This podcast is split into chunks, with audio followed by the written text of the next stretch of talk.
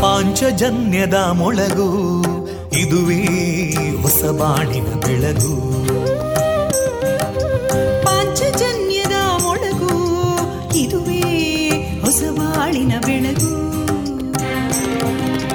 ಜನಮಾನಸವ ಅರಳಿಸುವಂತ ಅರಳಿಸುವಂತ ಜನಮಾನಸವ ಅರಳಿಸುವಂತ ವಿವೇಕವಾಣಿಯ ಮೊಳಗು, ಸುಖ ದುಃಖಗಳಿಗೆ ತಾಕೊರಳಾಗುವ ನೆಲಪ್ರೀತಿಯದಿ ಮೊಳಗು, ಇದುವೇ ಹೊಸ ಬಾಳಿನ ಬೆಳಗು, ಇದುವೇ ಪಾಂಚಜನ್ಯದ ಮೊಳಗು, ಇದುವೇ ಪಾಂಚಜನ್ಯದ ಮೊಳಗು. ವಿವೇಕಾನಂದ ವಿದ್ಯಾವರ್ಧಕ ಸಂಘ ಪ್ರವರ್ತಿತ ರೇಡಿಯೋ ಪಾಂಚಜನ್ಯ, ಇದು ಜೀವ ಜೀವದ ಸ್ವರ ಸಂಚಾರ. ತೊಂಬತ್ತು ಬಿಂದು ಎಂಟು ಸ್ವರ ತರಾಂಗಗಳಲ್ಲಿ ಈ ಹೊತ್ತಿನ ಪ್ರಸಾರ ಕಾರ್ಯಕ್ರಮವನ್ನು ಆರಂಭಿಸುತ್ತಿದ್ದೇವೆ. ಆತ್ಮೀಯ ಶ್ರೋತೃ ಬಾಂಧವರಿಗೆ ರೇಡಿಯೋ ಪಾಂಚಜನ್ಯ ಸಮುದಾಯ ಬಾನುಲಿ ಕೇಂದ್ರ ಬಳಗದ ಪರವಾಗಿ ನಾನು ತೇಜಸ್ವಿನಿ ಮಾಡುವ ಪ್ರೀತಿಪೂರ್ವಕ ನಮಸ್ಕಾರಗಳು. ವಂದೇ ಮಾತರಂ, ವಂದೇ ಮಾತರಂ. ಸುಜಲಾಂ ಸುಫಲಾಂ ಮಲಯಜ ಶೀತಲಾಂ ಸಸ್ಯಶ್ಯಾಮಲಾಂ ಮಾತರಂ ವಂದೇ ಮಾತರಂ. ಶುಭ್ರಜೋತ್ಸ್ನಾ ಪುಲಕಿತಯಾಮಿನೀಂ ಪುಲ್ಲಕುಸುಮಿತಾ ಧ್ರುಮದಳಶೋಭಿನೀಂ ಸುಹಾಸಿನೀಂ ಸುಮಧುರಭಾಷಿನೀಂ ಸುಖದಾಂ ವರದಾಂ ಮಾತರಂ ವಂದೇ ಮಾತರಂ. ಕೋಟಿ ಕೋಟಿ ಕಂಠ ಕಲಕಲ ನಿನಾದ ಕರಾಲೇ ಕೋಟಿ ಕೋಟಿ ಭುಜೈರ್ಧೃತಾ ಕರಕಲವಾಲೇ ಅಬಲಾಂ ಕೇನೋ ಮಾಯೇತೋ ಬಲೇ ಬಹುಬಲಧಾರಿಣೀಂ ನಮಾಮಿ ತಾರಿಣೀಂ ರಿಪುದಲವಾರಿಣೀಂ ಮಾತರಂ ವಂದೇ ಮಾತರಂ. ತುಮಿ ವಿದ್ಯಾ ತುಮಿ ಧರ್ಮ ತುಮಿ ಹೃದಿ ತುಮಿ ಮರ್ಮ ತ್ವಂ ಹಿ ಪ್ರಾಣ ಶರೀರೇ ಬಾಹುತೇ ತುಮಿ ಮಾ ಶಕ್ತಿ ಹೃದಯೇ ತುಮಿ ಮಾ ಭಕ್ತಿ ತೋಮಾರಯಿ ಪ್ರತಿಮಾ ಗಡಿ ಮಂದಿರೇ ಮಂದಿರೇ ವಂದೇ ಮಾತರಂ. ತ್ವಂ ಹಿ ದುರ್ಗಾ ದಶ ಪ್ರಹರಣಧಾರಿಣೀ ಕಮಲಾಂ ಕಮಲದಲ ವಿಹಾರಿಣೀ ವಾಣೀಂ ವಿದ್ಯಾದಾಯಿನೀ ನಮಾಮಿ ತ್ವಾಂ ನಮಾಮಿ ಕಮಲಾಂ ಅಮಲಾಂ ಅತುಲಾಂ ಸುಜಲಾಂ ಸುಫಲಾಂ ಮಾತರಂ ವಂದೇ ಮಾತರಂ. ಶ್ಯಾಮಲಾಂ ಸರಳಾಂ ಸುಸ್ಮಿತಾಂ ಭೂಷಿತಾಂ ಧರಣೀಂ ಭರಣೀಂ ಮಾತರಂ ವಂದೇ ಮಾತರಂ. ವಂದೇ ಮಾತರಂ.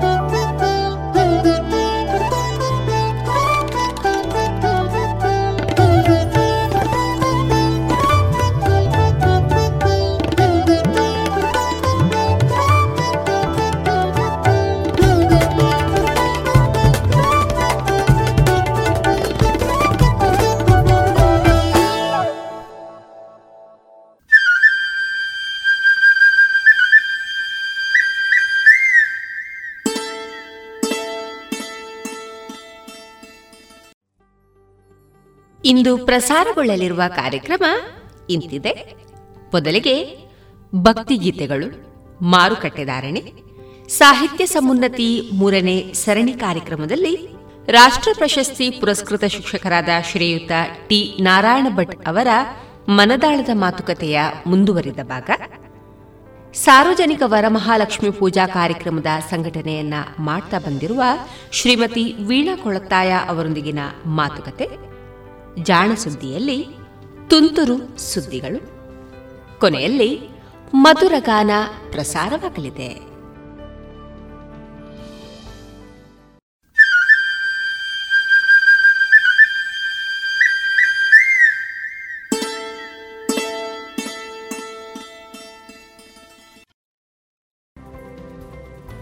ಇದೀಗ ಮೊದಲಿಗೆ ಭಕ್ತಿಗೀತೆಗಳನ್ನ ಕೇಳೋಣ.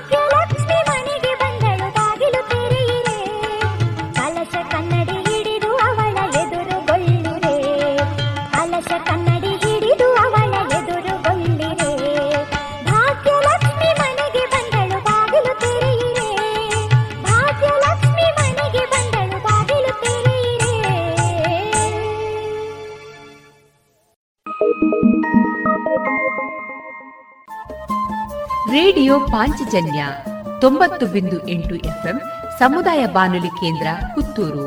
ಇದು ಜೀವ ಜೀವದ ಸ್ವರ ಸಂಚಾರ.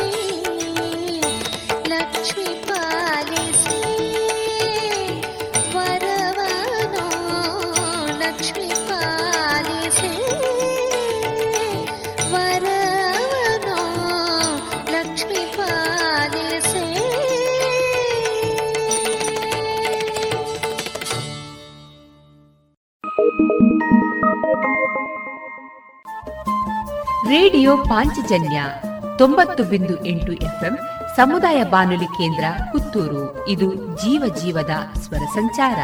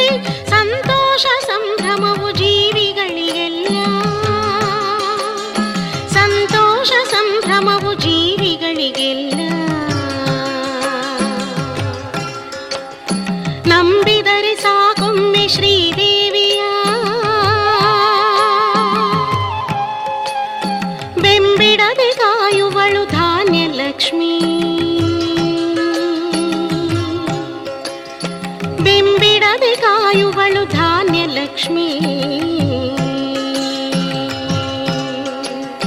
ಧಾನ್ಯಲಕ್ಷ್ಮೀ ಧಾನ್ಯಲಕ್ಷ್ಮೀ ಧಾನ್ಯಲಕ್ಷ್ಮೀ.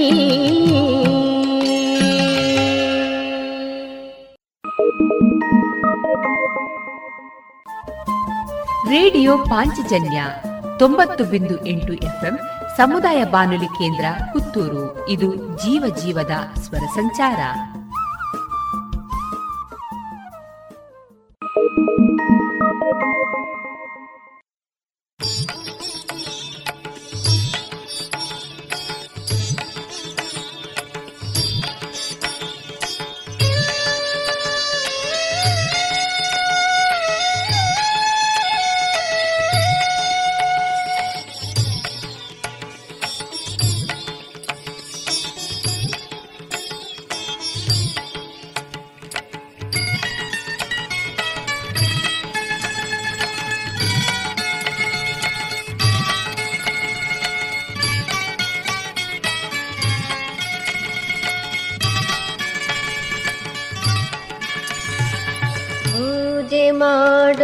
ಬೇಗ ಬನ್ನಿರೆ ವೆಂಕಟೇಶನ ರಮಣಿಗೆ, ಪೂಜೆ ಮಾಡೋಣ ಬೇಗ ಬನ್ನಿರೆ ವೆಂಕಟೇಶನ ರಮಣಿಗೆ, ವೆಂಕಟೇಶನ ರಮಣಿಗೆ ವೈಕುಂಠನಾಥನ ರಾಣಿಗೆ, ವೆಂಕಟೇಶನ ರಮಣಿಗೆ ವೈಕುಂಠನಾಥ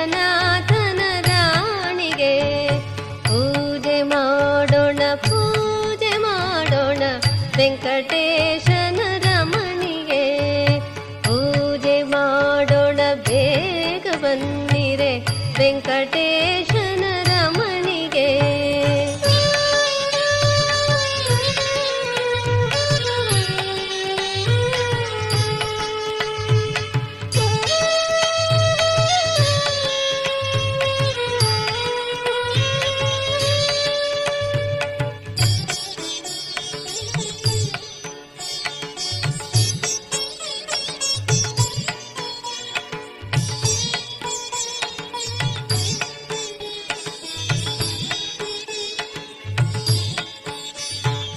ಮಲ್ಲಿ ಮಲ್ಲಿಗೆ ಜಾಜಿ ಕಂಪಿತ ಸಲ್ಲಲಿತ ಪಾರಿಜಾತ, ಮಲ್ಲಿ ಮಲ್ಲಿಗೆ ಜಾಜಿ ಕಂಪಿತ ಸಲ್ಲಲಿತ ಪಾರಿಜಾತ, ಎಲ್ಲ ಜಾತಿ ಪೂಗಳನ್ನು ತಂದರ್ಪಿಸುವ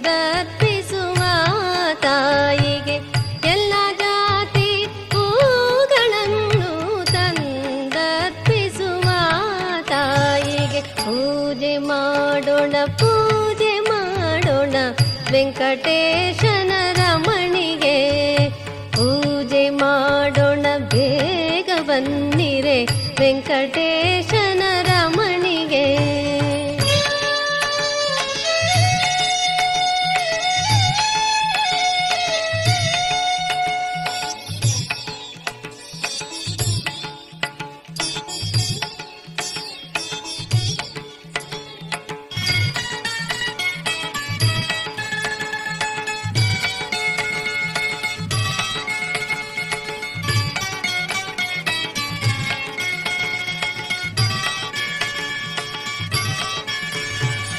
ಕದಳಿ ದಾಳಿಂಬೆ ನಿಂಬೆ ನೇರಳೆ ಮಧುರವಾಗಿ ಹಮಾದಲ, ಕದಳಿ ದಾಳಿಂಬೆ ನಿಂಬೆ ನೇರಳೆ ಮಧುರವಾಗಿ ಹಮಾದಲ, ಎಲ್ಲ ಜಾತಿ ಫಲಗಳನ್ನೇ ತಂದರ್ಪಿಸುವ ತಾಯಿಗೆ, ಎಲ್ಲ ಜಾತಿ ಫಲಗಳನ್ನೇ ತಂದರ್ಪಿಸುವ ತಾಯಿಗೆ, ಪೂಜೆ ಮಾಡೋಣ ಪೂಜೆ ಮಾಡೋಣ ವೆಂಕಟೇಶನ ರಮಣಿಗೆ, ಪೂಜೆ ಮಾಡೋಣ ಬೇಗ ಬನ್ನಿರಿ ವೆಂಕಟೇಶನ ರಮಣಿಗೆ.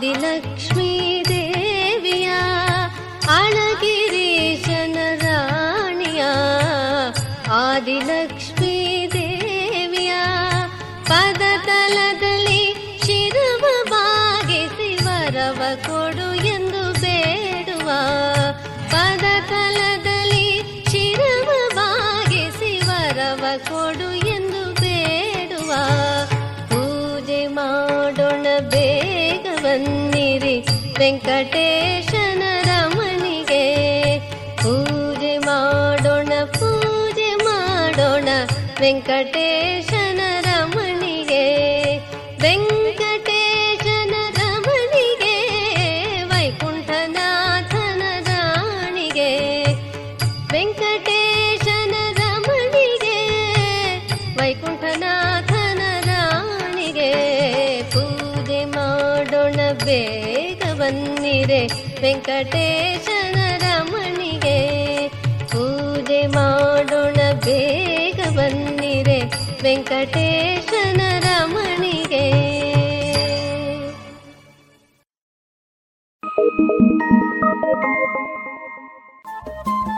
ರೇಡಿಯೋ ಪಾಂಚಜನ್ಯ ತೊಂಬತ್ತು ಬಿಂದು ಎಂಟು ಎಫ್ಎಂ ಸಮುದಾಯ ಬಾನುಲಿ ಕೇಂದ್ರ ಪುತ್ತೂರು. ಇದು ಜೀವ ಜೀವದ ಸ್ವರ ಸಂಚಾರ.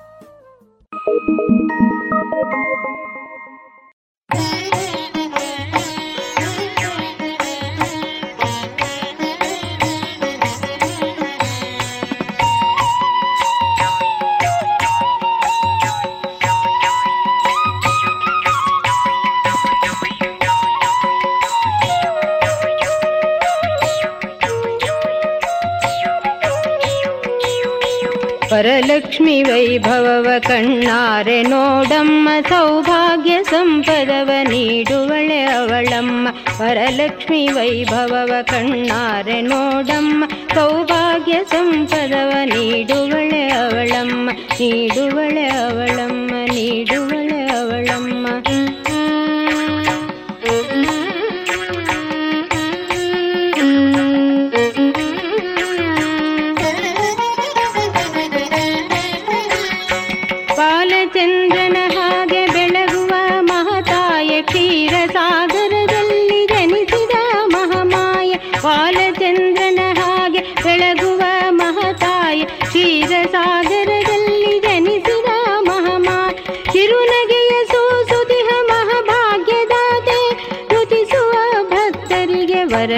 ನೀಡು ಮಾತೆ ವರ ನೀಡು ಮಾತೆ ವರ ನೀಡು ಮಾತೆ ವರ ನೀಡು ಮಾತೆ.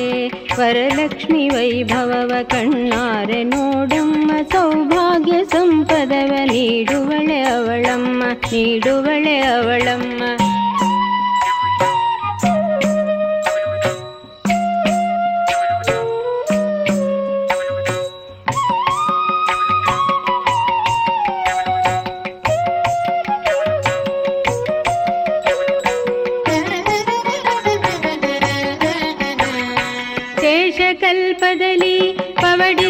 ಶ್ರೀಹರಿಯ ಸೇವಿಸುವ ಭಾಗ್ಯವನ್ನು ಪಡೆದಂತ ಸುಕುಮಾರಿ, ಕೇಶಕಲ್ಪದಲ್ಲಿ ಪವಡಿಸಿದ ಶ್ರೀಹರಿಯ ಸೇವಿಸುವ ಭಾಗ್ಯವನ್ನು ಪಡೆದಂತ ಸುಕುಮಾರಿ. ಕೋಲಾಸುರ ಸಂಹಾರಗೈದಂಥ ತಾಯ ಮಹಾಲಕ್ಷ್ಮಿ, ತ್ರಿಭುವನ ಪೂಜಿತೆ ತ್ರಿಭುವನ ಪೂಜಿತೆ ತ್ರಿಭುವನ ಪೂಜಿತೆ ತ್ರಿಭುವನ ಪೂಜಿತೆ. ವರಲಕ್ಷ್ಮಿ ವೈಭವವ ಕಣ್ಣಾರೆ ನೋಡಮ್ಮ, ಸೌಭಾಗ್ಯ ಸಂಪದವ ನೀಡುವಳೆ ಅವಳಮ್ಮ, ನೀಡುವಳೆ ಅವಳಮ್ಮ, ನೀಡುವಳೆ ಅವಳಮ್ಮ, ನೀಡುವಳೆ ಅವಳಮ್ಮ.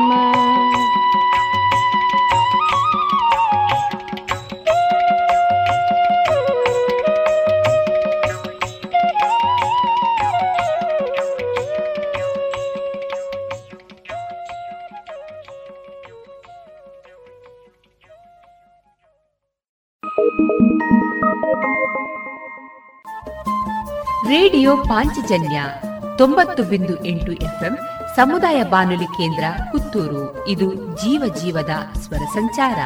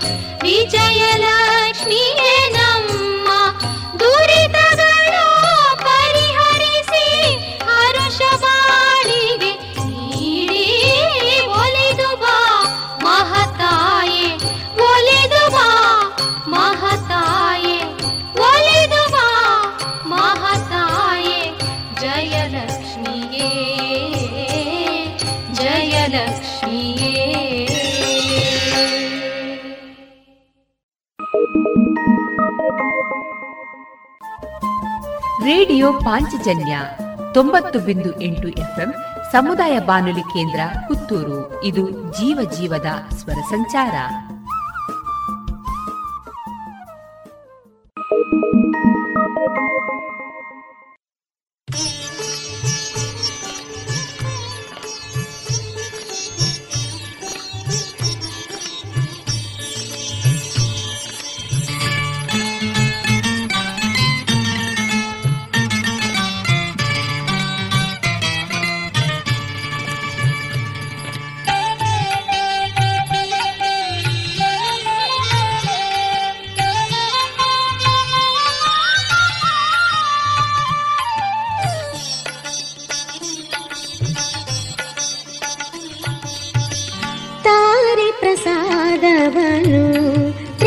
ಜಗದಂಬಾ ತಾರೆ ಪ್ರಸಾದವನು, ತ್ರಿಪುರ ಜಗದಂಬಾ ತಾರೆ ಪ್ರಸಾದವನು, ತಾರೆ ಪ್ರಸಾದವ ತಾವರೆ ಕುಸುಮವ, ತಾರೆ ಪ್ರಸಾದವ ತಾವರೆ ಕುಸುಮವ, ಚಾರುಮಡಿಯುಳಿರುವ ಪಾರಿಜಾತದ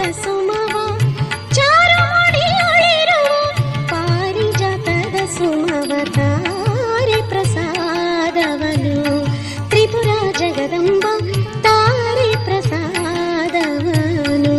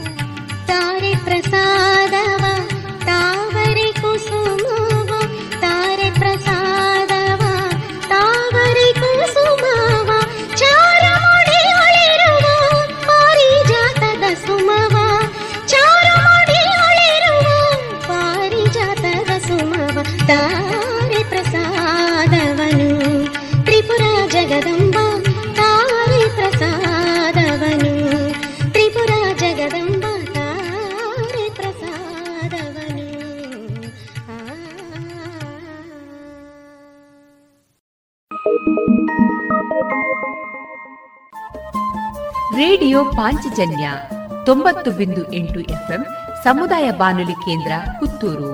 ಇದು ಜೀವ ಜೀವದ ಸ್ವರ ಸಂಚಾರ.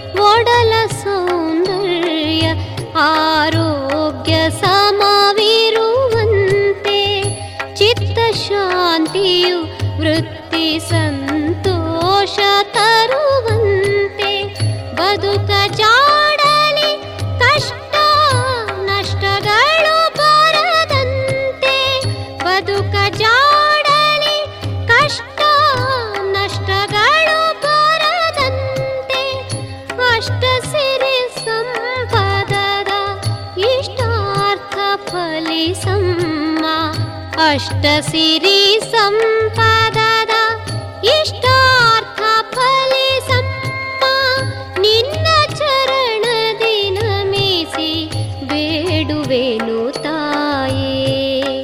ಧನಲಕ್ಷ್ಮಿ ನೀನೆನ್ನ ಕೈ ಹಿಡಿದು ಕಾಯೇ.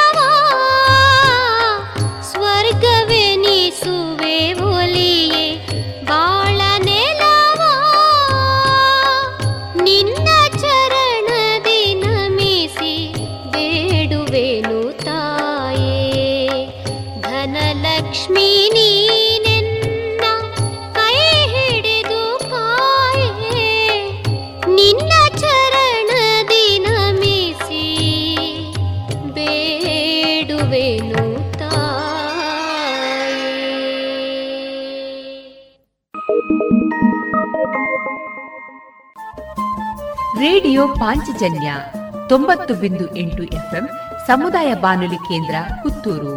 ಇದು ಜೀವ ಜೀವದ ಸ್ವರ ಸಂಚಾರ.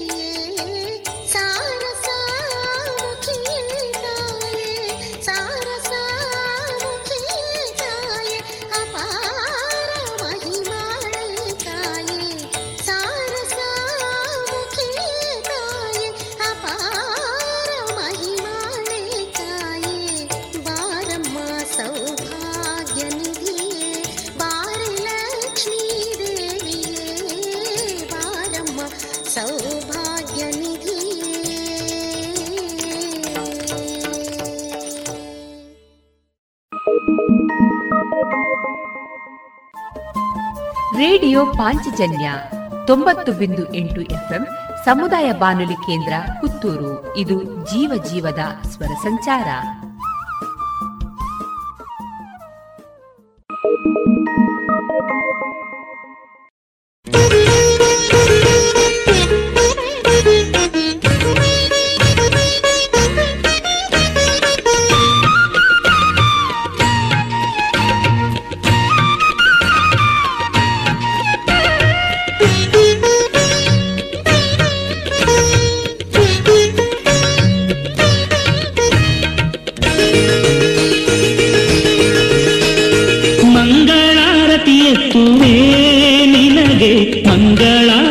ಎತ್ತುವೆ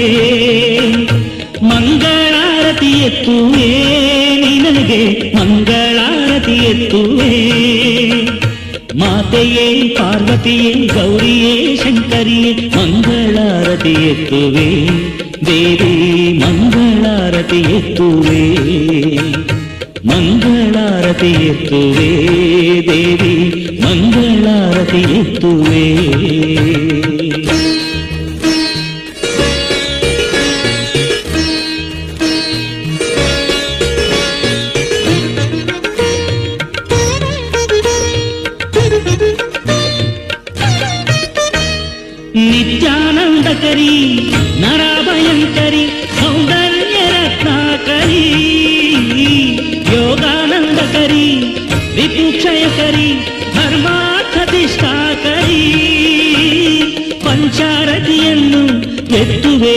ಮಾದೇಶ್ವರಿ ಪಂಚಾರತಿಯನ್ನು ಎತ್ತುವೆ ನಿನಗೆ ಪ್ರತ್ಯಕ್ಷ ಮಾದೇಶ್ವರಿ.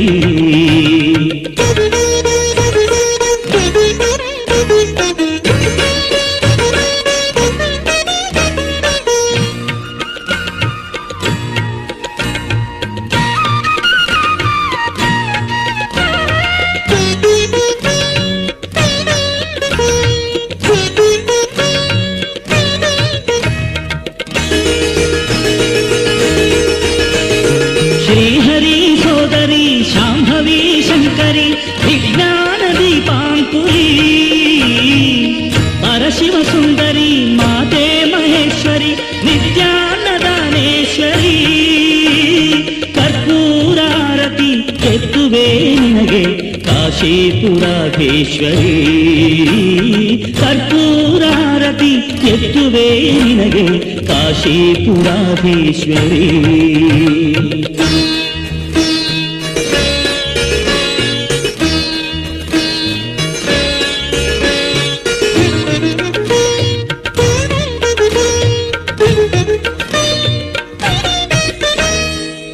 ಶಾಶ್ವತ ಸುಖಕರಿ ರಾಜರಾಜೇಶ್ವರಿ ಶಬ್ದಾಂಶದಿಂದಾದರಿ ಗೌರಿ ಮನೋಹರಿ ನಿರ್ಮಲ ಮುದಕರಿ ಮಾತಾನ್ನ ಪೂರ್ಣೇಶ್ವರಿ ಮುಕ್ತಿನಾರತಿ ಎತ್ತುವೆ ನಿನಗೆ ಪಾಲಾಕ್ಷ ಸುಧೇಶ್ವರಿ ಮುಕ್ತಿನಾರತಿ ಎತ್ತುವೆ ನಿನಗೆ ಪಾಲಾಕ್ಷ ಸುಧೇಶ್ವರಿ ಮಂಗಳಾರತಿ ಎತ್ತುವೆ ನಿನಗೆ ಮಂಗಳಾರತಿ ಎತ್ತುವೆ ಮಂಗಳಾರತಿ ಎತ್ತುವೆ ನಿನಗೆ ಮಂಗಳಾರತಿ ಎತ್ತುವೆ ಮಾತೆಯೇ ಪಾರ್ವತಿಯೇ ಗೌರಿಯೇ ಶಂಕರಿಯೇ ಮಂಗಳಾರತಿ ಎತ್ತುವೆ ದೇವಿ ಮಂಗಳಾರತಿ ಎತ್ತುವೆ ಮಂಗಳಾರತಿ ಎತ್ತುವೆ ದೇವಿ ಮಂಗಳಾರತಿ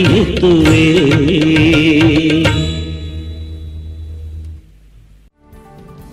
ಇದುವರೆಗೆ ಭಕ್ತಿ ಗೀತೆಗಳನ್ನ ಕೇಳಿದಿರಿ.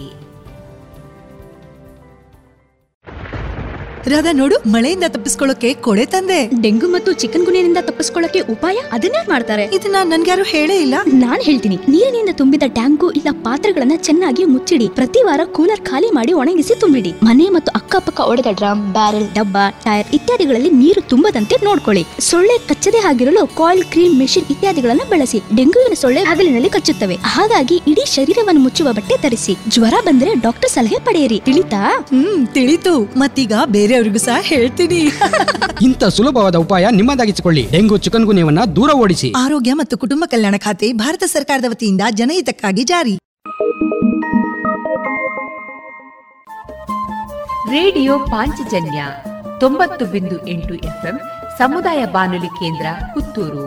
ಇದು ಜೀವ ಜೀವದ ಸ್ವರ ಸಂಚಾರ.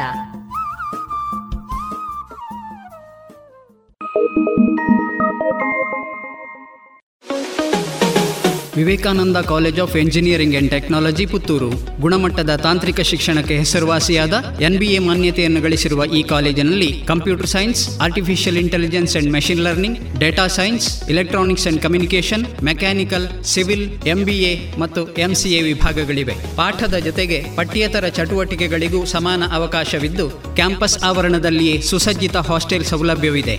ಈ ಬಾರಿ ಎಂಬತ್ ಮೂರಕ್ಕೂ ಅಧಿಕ ಕಂಪನಿಗಳು ಕಾಲೇಜಿಗೆ ಭೇಟಿ ನೀಡಿದ್ದು, ಎಂಬತ್ತೈದು ಪ್ರತಿಶತ ವಿದ್ಯಾರ್ಥಿಗಳು ನೇಮಕಾತಿ ಆದೇಶವನ್ನು ಪಡೆದುಕೊಂಡಿದ್ದಾರೆ. ಕಾಲೇಜಿನಲ್ಲಿ ದಾಖಲಾತಿ ಪ್ರಕ್ರಿಯೆ ಈಗಾಗಲೇ ಪ್ರಾರಂಭವಾಗಿದ್ದು, ಹೆಚ್ಚಿನ ಮಾಹಿತಿಗೆ ಮೊಬೈಲ್ ಸಂಖ್ಯೆ ಒಂಬತ್ತು ಎಂಟು ನಾಲ್ಕು ಐದು ಸೊನ್ನೆ ಆರು ಐದು ಐದು ಸೊನ್ನೆ ಆರನ್ನು ಸಂಪರ್ಕಿಸಿ. Vivekananda engineering college Puttur.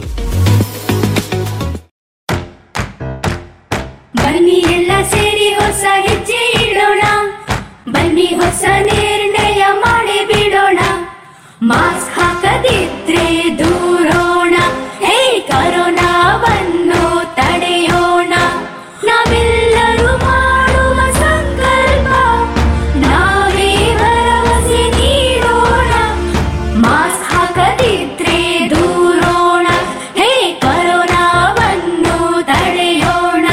ಭಾರತ ಸರ್ಕಾರದ ಮೂಲಕ ಸಾರ್ವಜನಿಕ ಹಿತಾಸಕ್ತಿ ಮೇರೆಗೆ ಪ್ರಕಟಿಸಲಾಗಿದೆ.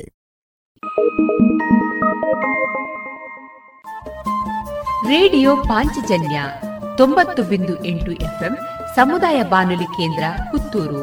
ಇದು ಜೀವ ಜೀವದ ಸ್ವರ ಸಂಚಾರ.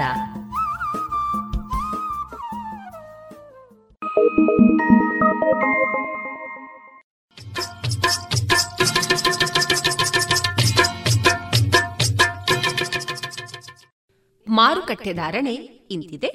ಹೊಸ ಅಡಿಕೆ ನಾಲ್ಕುನೂರ ಹತ್ತರಿಂದ ನಾಲ್ಕುನೂರ ಅರವತ್ತು, ಹಳೆ ಅಡಿಕೆ ನಾಲ್ಕುನೂರ ಎಂಬತ್ತರಿಂದ ಐನೂರ ಹತ್ತು, ಡಬಲ್ ಚೋಲ್ ನಾಲ್ಕುನೂರ ಎಂಬತ್ತರಿಂದ ಐನೂರ ಹತ್ತು, ಪಟೋರ ಇನ್ನೂರ ಎಂಬತ್ತರಿಂದ ಮುನ್ನೂರ ಎಪ್ಪತ್ತ ಐದು, ಉಳ್ಳಿಗಡ್ಡೆ ನೂರ ಇಪ್ಪತ್ತ ಐದರಿಂದ ಇನ್ನೂರ ಎಂಬತ್ತ ಐದು, ಕರಿಗೋಟು ಇನ್ನೂರ ಇಪ್ಪತ್ತರಿಂದ ಇನ್ನೂರ ಎಂಬತ್ತ ಐದು, ಕಾಳುಮೆಣಸು ಮುನ್ನೂರ ಎಪ್ಪತ್ತರಿಂದ ಮುನ್ನೂರ ಎಂಬತ್ತ ಏಳು, ಒಣಕೊಕ್ಕೋ ನೂರ ನಲವತ್ತರಿಂದ ನೂರ ಎಂಬತ್ತ ಮೂರು, ಹಸಿಕೊಕ್ಕೋ ಮೂವತ್ತ ಐದರಿಂದ ನಲವತ್ತ ಐದು. ರಬ್ಬರ್ ಧಾರಣೆ ಗ್ರೇಡ್ ನೂರ ಎಪ್ಪತ್ತ ನಾಲ್ಕು ರೂಪಾಯಿ ಐವತ್ತು ಪೈಸೆ, ಲಾಟ್ ನೂರ ಅರವತ್ತ ಮೂರು ರೂಪಾಯಿ, ಸ್ಕ್ರ್ಯಾಪ್ ನೂರ ನಾಲ್ಕರಿಂದ ನೂರ ಹನ್ನೆರಡು ರೂಪಾಯಿ.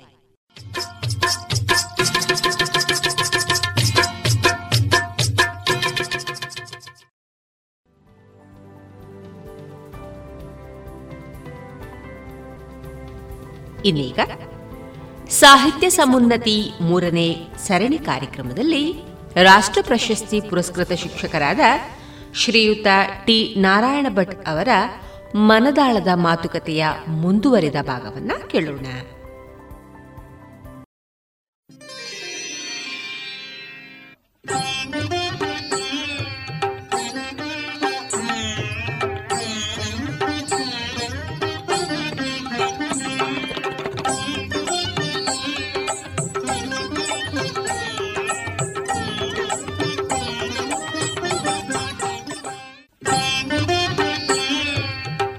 ಸಾಹಿತಿಗಳೊಂದಿಗಿನ ಮಾತುಕತೆಯ ಸರಣಿ ಸಾಹಿತ್ಯ ಸಮುನ್ನತಿಗೆ ಆತ್ಮೀಯ ಸ್ವಾಗತ.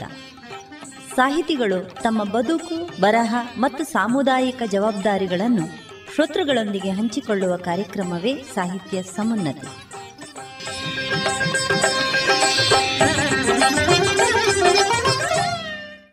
ನಮ್ಮ ಬದುಕಲ್ಲಿ ನಾವು ಪ್ರತಿಯೊಬ್ಬರಿಗೂ ಕೃತಜ್ಞರಾಗಿರ್ತೇವೆ, ಇರಬೇಕು ಇರಬೇಕು ಖಂಡಿತ.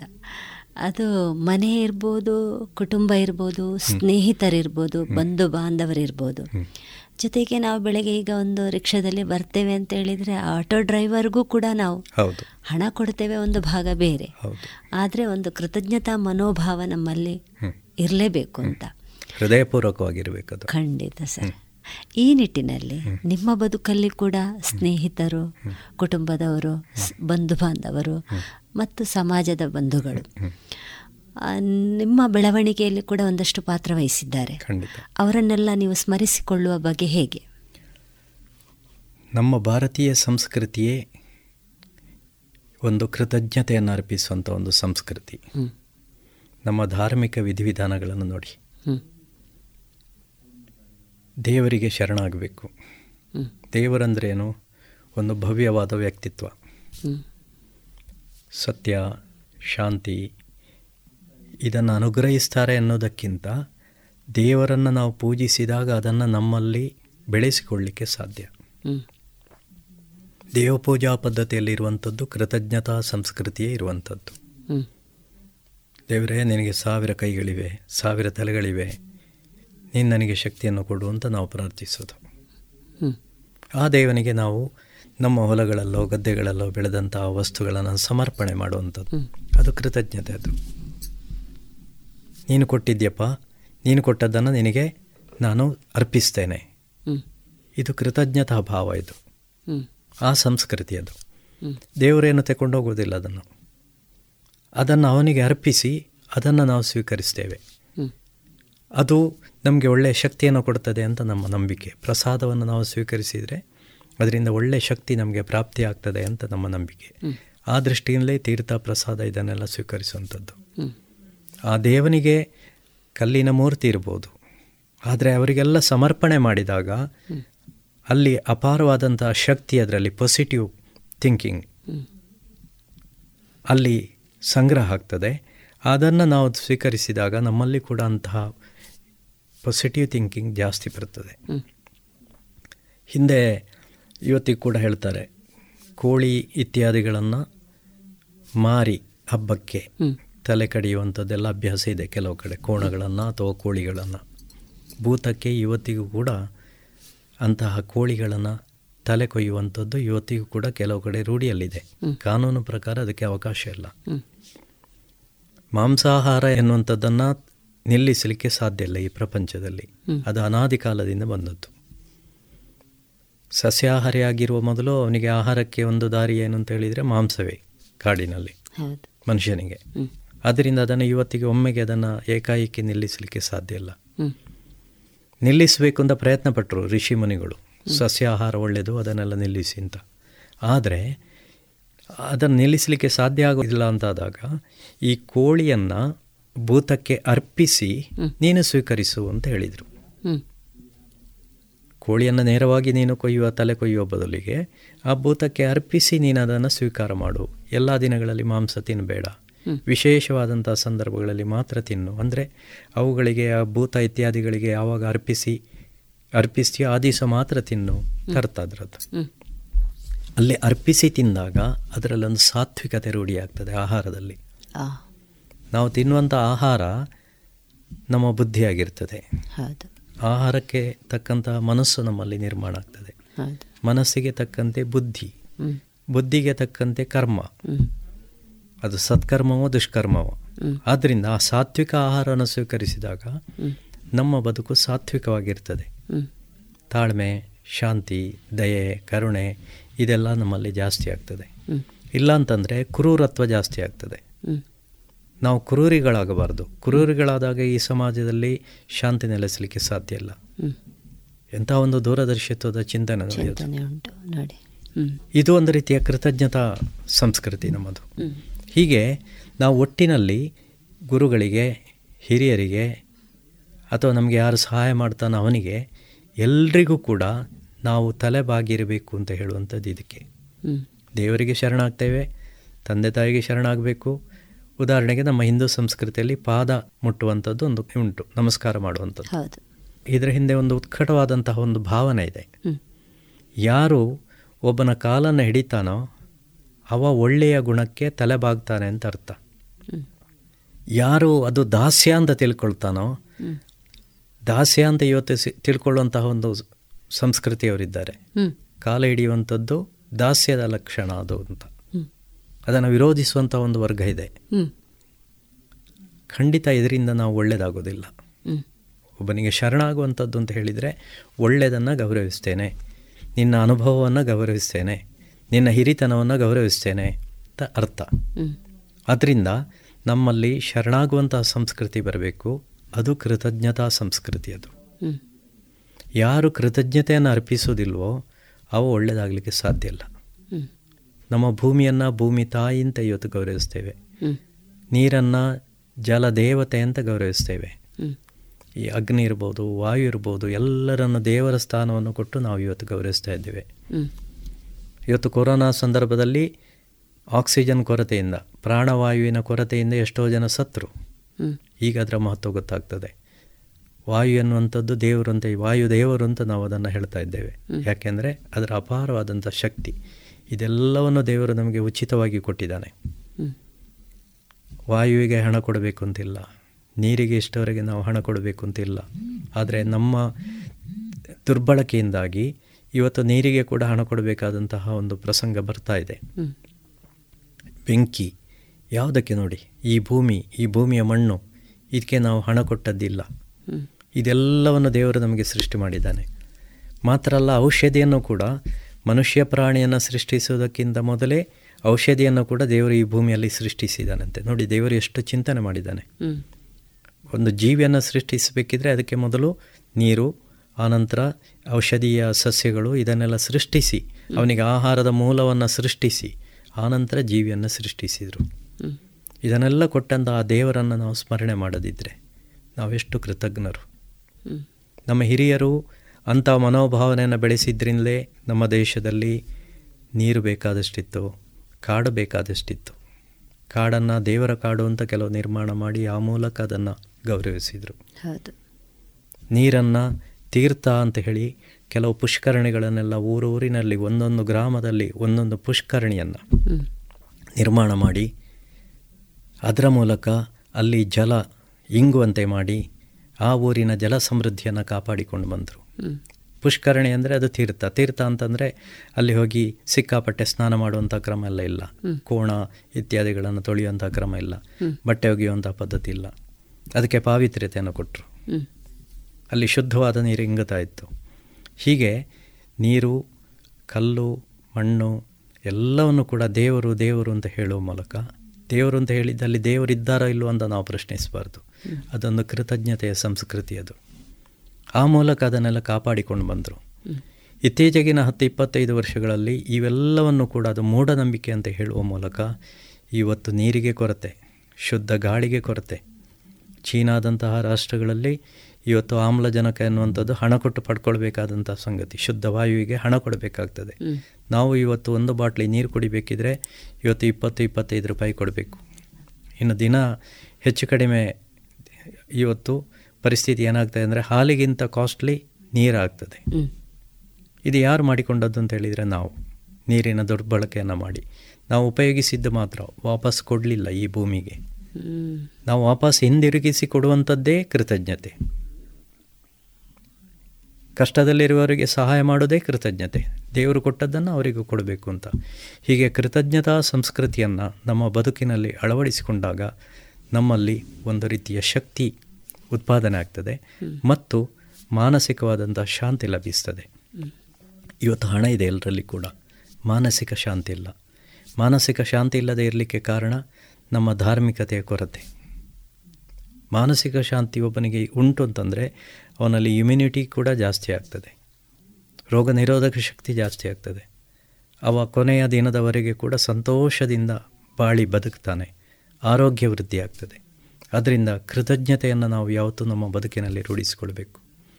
ನಾನು ನನ್ನ ಗುರುಗಳಿರ್ಬೋದು, ಹಿರಿಯರಿರ್ಬೋದು, ಅವರನ್ನು ಯಾರನ್ನು ಕೂಡ ಮರೀಲಿಲ್ಲ. ನಾನು ಸಾಧ್ಯ ಇದ್ದಷ್ಟು ಅವರಿಗೆ ಕೃತಜ್ಞತೆಯನ್ನು ಸಂದರ್ಭ ಸಿಕ್ಕಾಗೆಲ್ಲ ಅರ್ಪಿಸ್ತೇನೆ.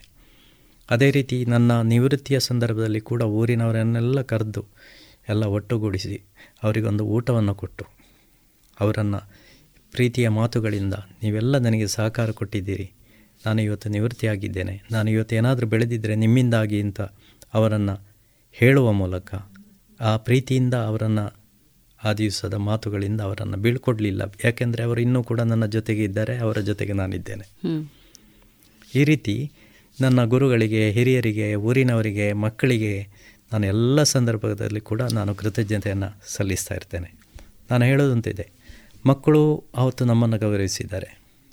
ನಾವು ವಿದ್ಯಾರ್ಥಿ ಜೀವನದಲ್ಲಿ ವಿದ್ಯಾರ್ಥಿಗಳು ನಮ್ಮನ್ನು ಗೌರವಿಸಿದ್ದಾರೆ. ನಾನು ಇವತ್ತು ನನ್ನ ಹಳೆ ವಿದ್ಯಾರ್ಥಿಗಳನ್ನು ವಿಶೇಷವಾಗಿ ಗೌರವಿಸ್ತಾ ಇರ್ತೇನೆ. ಯಾಕೆಂದರೆ ಅಂದು ನಾನು ಹೇಳಿದಂಥ ಮಾತನ್ನೆಲ್ಲ ಅವರು ಕೇಳಿದ್ದಾರೆ. ನಾನು ಬೈದಿದ್ದೇನೆ, ಅದನ್ನು ಕೇಳಿದ್ದಾರೆ. ಶಿಕ್ಷೆ ಕೊಟ್ಟಿದ್ದೇನೆ, ಅದನ್ನು ಸ್ವೀಕರಿಸಿದ್ದಾರೆ. ಏನು ಎದುರು ಮಾತಾಡಲಿಲ್ಲ ಅವರು. ಇವತ್ತು ನಾನು ಅವರನ್ನು ಗೌರವಿಸ್ತೇನೆ. ಯಾಕೆಂದರೆ ಅವರು ನನಗೆ ಆವತ್ತು ಎಲ್ಲ ರೀತಿಯ ಸಹಕಾರ ಕೊಟ್ಟಿದ್ದಾರೆ. ನನ್ನ ಎಲ್ಲ ಶಿಕ್ಷೆಯನ್ನು ಅವರು ಸ್ವೀಕರಿಸಿದ್ದಾರೆ. ಅವರ ಪೋಷಕರು ನನ್ನ ಮೇಲೆ ಯಾವುದೇ ಕೆಟ್ಟ ಮಾತನ್ನಾಡಲಿಲ್ಲ. ನನಗೆ ಸಾಕಷ್ಟು ಪ್ರೀತಿ ಕೊಟ್ಟಿದ್ದಾರೆ. ಸರ್, ನನ್ನ ಮಕ್ಕಳನ್ನು ನೀವು ತಿದ್ದಿ ತೀಡಿ ಈ ಹಂತಕ್ಕೆ ತಂದಿದ್ದೀರಿ ಅಂತ ಕೃತಜ್ಞತೆಯನ್ನು ಅರ್ಪಿಸಿದ್ದಾರೆ. ಇವತ್ತು ನಾನು ಅವರಿಗೆ ಕೃತಜ್ಞತೆಯನ್ನು ಕೊಡ್ತೇನೆ. ಯಾಕೆಂದರೆ ನನ್ನ ಈ ವೃತ್ತಿ ಬದುಕು ಸಾಂಗವಾಗಿ ನೆರವೇರಿಸಲಿಕ್ಕೆ ನೆರವೇರಿಕೊಂಡು ಬರಲಿಕ್ಕೆ ಕಾರಣ ಆ ಪೋಷಕರು, ಅವರು ನನ್ನ ಮೇಲೆ ಇಟ್ಟಂಥ ಪ್ರೀತಿ. ಅವತ್ತೆಲ್ಲಾದರೂ ಪ್ರಶ್ನಿಸ್ತಿದ್ರೆ, ನೀವು ಯಾರು ಹೊಡಿಲಿಕ್ಕೆ, ನೀವು ಯಾರು ಶಿಕ್ಷಿಸಲಿಕ್ಕೆ ಅಂತ ಕೇಳ್ತಿದ್ರೆ, ನಾನೊಂದು ರೀತಿ ನನ್ನ ಹಾದಿಯಲ್ಲಿ ನಾನು ಬೇರೆ ದಾರಿಯನ್ನು ಕಾಣಬೇಕಿತ್ತು. ಹೀಗೆ ಈ ಸಮಾಜದಿಂದಲೇ ನಾವು ಬದುಕುವಂಥದ್ದು. ಈ ಸಮಾಜಕ್ಕೆ ನಾವು ಯಾವತ್ತೂ ಕೃತಜ್ಞರಾಗಿ ಆಗಿರಬೇಕು. ನಮ್ಮೆಲ್ಲ ಭಾರತೀಯ ಪೂಜಾ ವಿಧಿವಿಧಾನಗಳು, ಸಂಸ್ಕಾರಗಳು ಎಲ್ಲವೂ ಕೂಡ ಕೃತಜ್ಞತೆಯನ್ನು ಅರ್ಪಿಸುವಂತಹ ಸಂಕೇತಗಳು. ಇದನ್ನು ಮ ನಮ್ಮ ಮಕ್ಕಳಲ್ಲಿ ಬಿಡಿಸಿ ಹೇಳಿ ನಾವು ಅವರಿಗೆ ತಿಳಿಯಪಡಿಸಬೇಕು. ನಾನೊಂದು ಪುಸ್ತಕವನ್ನು ಬರೆದಿದ್ದೇನೆ. ಅದರ ಹೆಸರು ನಂಬಿಕೆಗಳಲ್ಲೇನಿದೆ ಅಂತ. ನಿತ್ಯ ಬದುಕಿನ ನೂರಾರು ನಂಬಿಕೆಗಳನ್ನು ತಿಳಿಸುವಂತಹ ಪುಸ್ತಕ ಇದು. ಇದನ್ನು ಬರೆಯುವಾಗ ಇದರಲ್ಲೊಂದು ಚಿಕ್ಕ ವಾಕ್ಯ ಹಾಕಿದ್ದೇನೆ, ನಿಮ್ಮ ಮಕ್ಕಳಿಗೆ ತಿಳಿಸಿ ಅಂತ. ಇದನ್ನು ಬರೆದಿರೋದೇ ನಾನು ಮಕ್ಕಳಿಗೆ ಬೇಕಾಗಿ. ಇದರೊಳಗಡೆ ಅಂತ ತುಂಬ ಉದಾಹರಣೆಗಳಿವೆ. ಇದನ್ನು ಯಾರಾದರೂ ಬಳಸಿಕೊಳ್ಬೋದು. ನಂಬಿಕೆಗಳಲ್ಲೇನಿದೆ ನಿಮ್ಮ ಮಕ್ಕಳಿಗೆ ತಿಳಿಸಿ ಅಂತ. ಸುಮಾರು ಹದಿನೈದು ಸಾವಿರಕ್ಕಿಂತ ಹೆಚ್ಚು ಇದು ಮುದ್ರಣ ಆಗಿದೆ. ಇದಕ್ಕೆ ಬಹಳ ಮೌಲ್ಯ ಇದೆ. ಭಾರಿ ಜನ ಇದನ್ನು ಇಷ್ಟಪಟ್ಟಿದ್ದಾರೆ. ಹೀಗೆ ಎಲ್ಲವನ್ನು ಕೂಡ ಮಕ್ಕಳಿಗೆ ತಿಳಿಸಿ ಹೇಳುವಂಥ ಕೆಲಸ ಪೋಷಕರಿಂದ ಆಗಬೇಕು. ನಾನು ಬರೆದಿರುವಂಥ ಸುಮಾರು ಹತ್ತಿಪ್ಪತ್ತು ಪುಸ್ತಕಗಳಿದೆ. ಅದರಲ್ಲಿ ವಿಶೇಷವಾಗಿ ಮಕ್ಕಳಿಗೆ ಬೇಕಾದಂತಹ ಸಂಸ್ಕಾರ, ಕೃತಜ್ಞತೆ ಇದನ್ನೆಲ್ಲ ತಿಳಿಸುವಂತಹ ಪುಸ್ತಕಗಳೇ ಅದು ಹೆಚ್ಚಾಗಿರುವಂಥದ್ದು. ಅದನ್ನು ಬಳಸಿಕೊಳ್ಳಿ ಅಂತ ನಾನು ಪೋಷಕರಲ್ಲಿ ವಿನಂತಿಸ್ತಾ ಇದ್ದೇನೆ. ಈ ಸರಣಿ ಕಾರ್ಯಕ್ರಮದ ಸಂಯೋಜನೆ ಆಶಾ ಬೆಳ್ಳಾರೆ. ಕೇಳುಗರೆ, ತಮ್ಮ ಅನಿಸಿಕೆ ಅಭಿಪ್ರಾಯಗಳನ್ನು ವಾಟ್ಸ್ಆಪ್ ಮೂಲಕ ಕಳುಹಿಸಿ. ಒಂಬತ್ತು ನಾಲ್ಕು ಎಂಟು ಸೊನ್ನೆ ಎರಡು ಐದು ಸೊನ್ನೆ ಒಂದು ಸೊನ್ನೆ ಒಂದು. ಮತ್ತೊಮ್ಮೆ ಒಂಬತ್ತು ನಾಲ್ಕು ಎಂಟು ಸೊನ್ನೆ ಎರಡು ಐದು ಸೊನ್ನೆ ಒಂದು ಸೊನ್ನೆ ಒಂದು.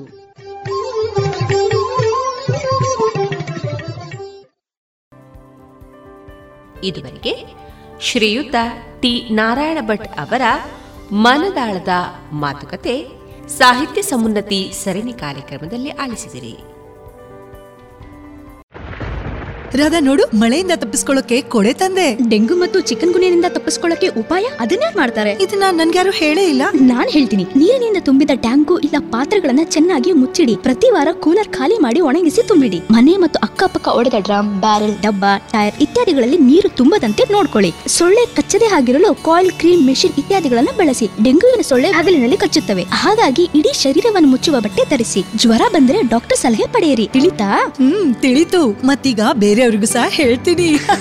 ಇಂಥ ಸುಲಭವಾದ ಉಪಾಯ ನಿಮ್ಮದಾಗಿಸಿಕೊಳ್ಳಿ. ಡೆಂಗು ಚಿಕನ್ ಗುನ್ಯವನ್ನ ದೂರ ಓಡಿಸಿ. ಆರೋಗ್ಯ ಮತ್ತು ಕುಟುಂಬ ಕಲ್ಯಾಣ ಖಾತೆ, ಭಾರತ ಸರ್ಕಾರದ ವತಿಯಿಂದ ಜನಹಿತಕ್ಕಾಗಿ ಜಾರಿ. ವಿವೇಕಾನಂದ ಪದವಿ ಪೂರ್ವ ಕಾಲೇಜು ಪುತ್ತೂರು ಸಂಸ್ಕಾರದ ಜೊತೆಗೆ ಶಿಕ್ಷಣ ನೀಡುತ್ತಿರುವ ಏಕೈಕ ವಿದ್ಯಾಸಂಸ್ಥೆ. CET, NEET, JEE, KVPY, CA foundation ಕೋರ್ಸುಗಳಿಗೆ ತರಬೇತಿ. ಸುಸಜ್ಜಿತ ವಿಶಾಲವಾದ ಪ್ರಯೋಗಾಲಯ, ನುರಿತ ಅಧ್ಯಾಪಕರ ತಂಡ. ಅರ್ಹ ಬಡ ವಿದ್ಯಾರ್ಥಿಗಳಿಗೆ ಉಚಿತ ಭೋಜನ ವ್ಯವಸ್ಥೆ, ವಿದ್ಯಾರ್ಥಿ ವೇತನ, ಉಚಿತ ಶಿಕ್ಷಣ. ವಿದ್ಯಾರ್ಥಿ ವಿದ್ಯಾರ್ಥಿನಿಯರಿಗೆ ಕಾಲೇಜು ಆವರಣದಲ್ಲಿ ಪ್ರತ್ಯೇಕ ವಸತಿ ನಿಲಯದ ವ್ಯವಸ್ಥೆಯೊಂದಿಗೆ ಗ್ರಂಥ ಭಂಡಾರವೂ ಲಭ್ಯ. ಮಾಹಿತಿಗೆ ಸಂಪರ್ಕಿಸಿ ಒಂಬತ್ತು ನಾಲ್ಕು ಎಂಟು ಮೂರು ಒಂದು ನಾಲ್ಕು ಆರು ಮೂರು ಮೂರು ಸೊನ್ನೆ. ಇಂದು ವರಮಹಾಲಕ್ಷ್ಮಿ ಹಬ್ಬ. ಆತ್ಮೀಯ ಶ್ರೋತೃ ಬಾಂಧವರೆಲ್ಲರಿಗೂ ವರಮಹಾಲಕ್ಷ್ಮಿ ಹಬ್ಬದ ಶುಭಾಶಯಗಳನ್ನು ತಿಳಿಸ್ತಾ ಇಂದಿನ ದಿನ ವಿಶೇಷವಾಗಿ ಸುಮಾರು ನಲವತ್ತೇಳು ವರ್ಷಗಳಿಂದ ಸಾರ್ವಜನಿಕ ವರಮಹಾಲಕ್ಷ್ಮಿ ಪೂಜಾ ಕಾರ್ಯಕ್ರಮದ ಸಂಘಟನೆಯನ್ನ ಮಾಡ್ತಾ ಬಂದಿರುವ ಶ್ರೀಮತಿ ವೀಣಾ ಕೊಳತ್ತಾಯ ಅವರ ಅನುಭವದ ಮಾತುಗಳನ್ನು ಕೇಳೋಣ. ಇವರ ಮಾತುಕತೆಯ ಜೊತೆಗಿದ್ದಾರೆ ವಿದ್ಯಾ ಎಸ್. ಆತ್ಮೀಯ ಕೇಳುಗ ಬಂಧುಗಳಿಗೆಲ್ಲ ನಮಸ್ಕಾರ.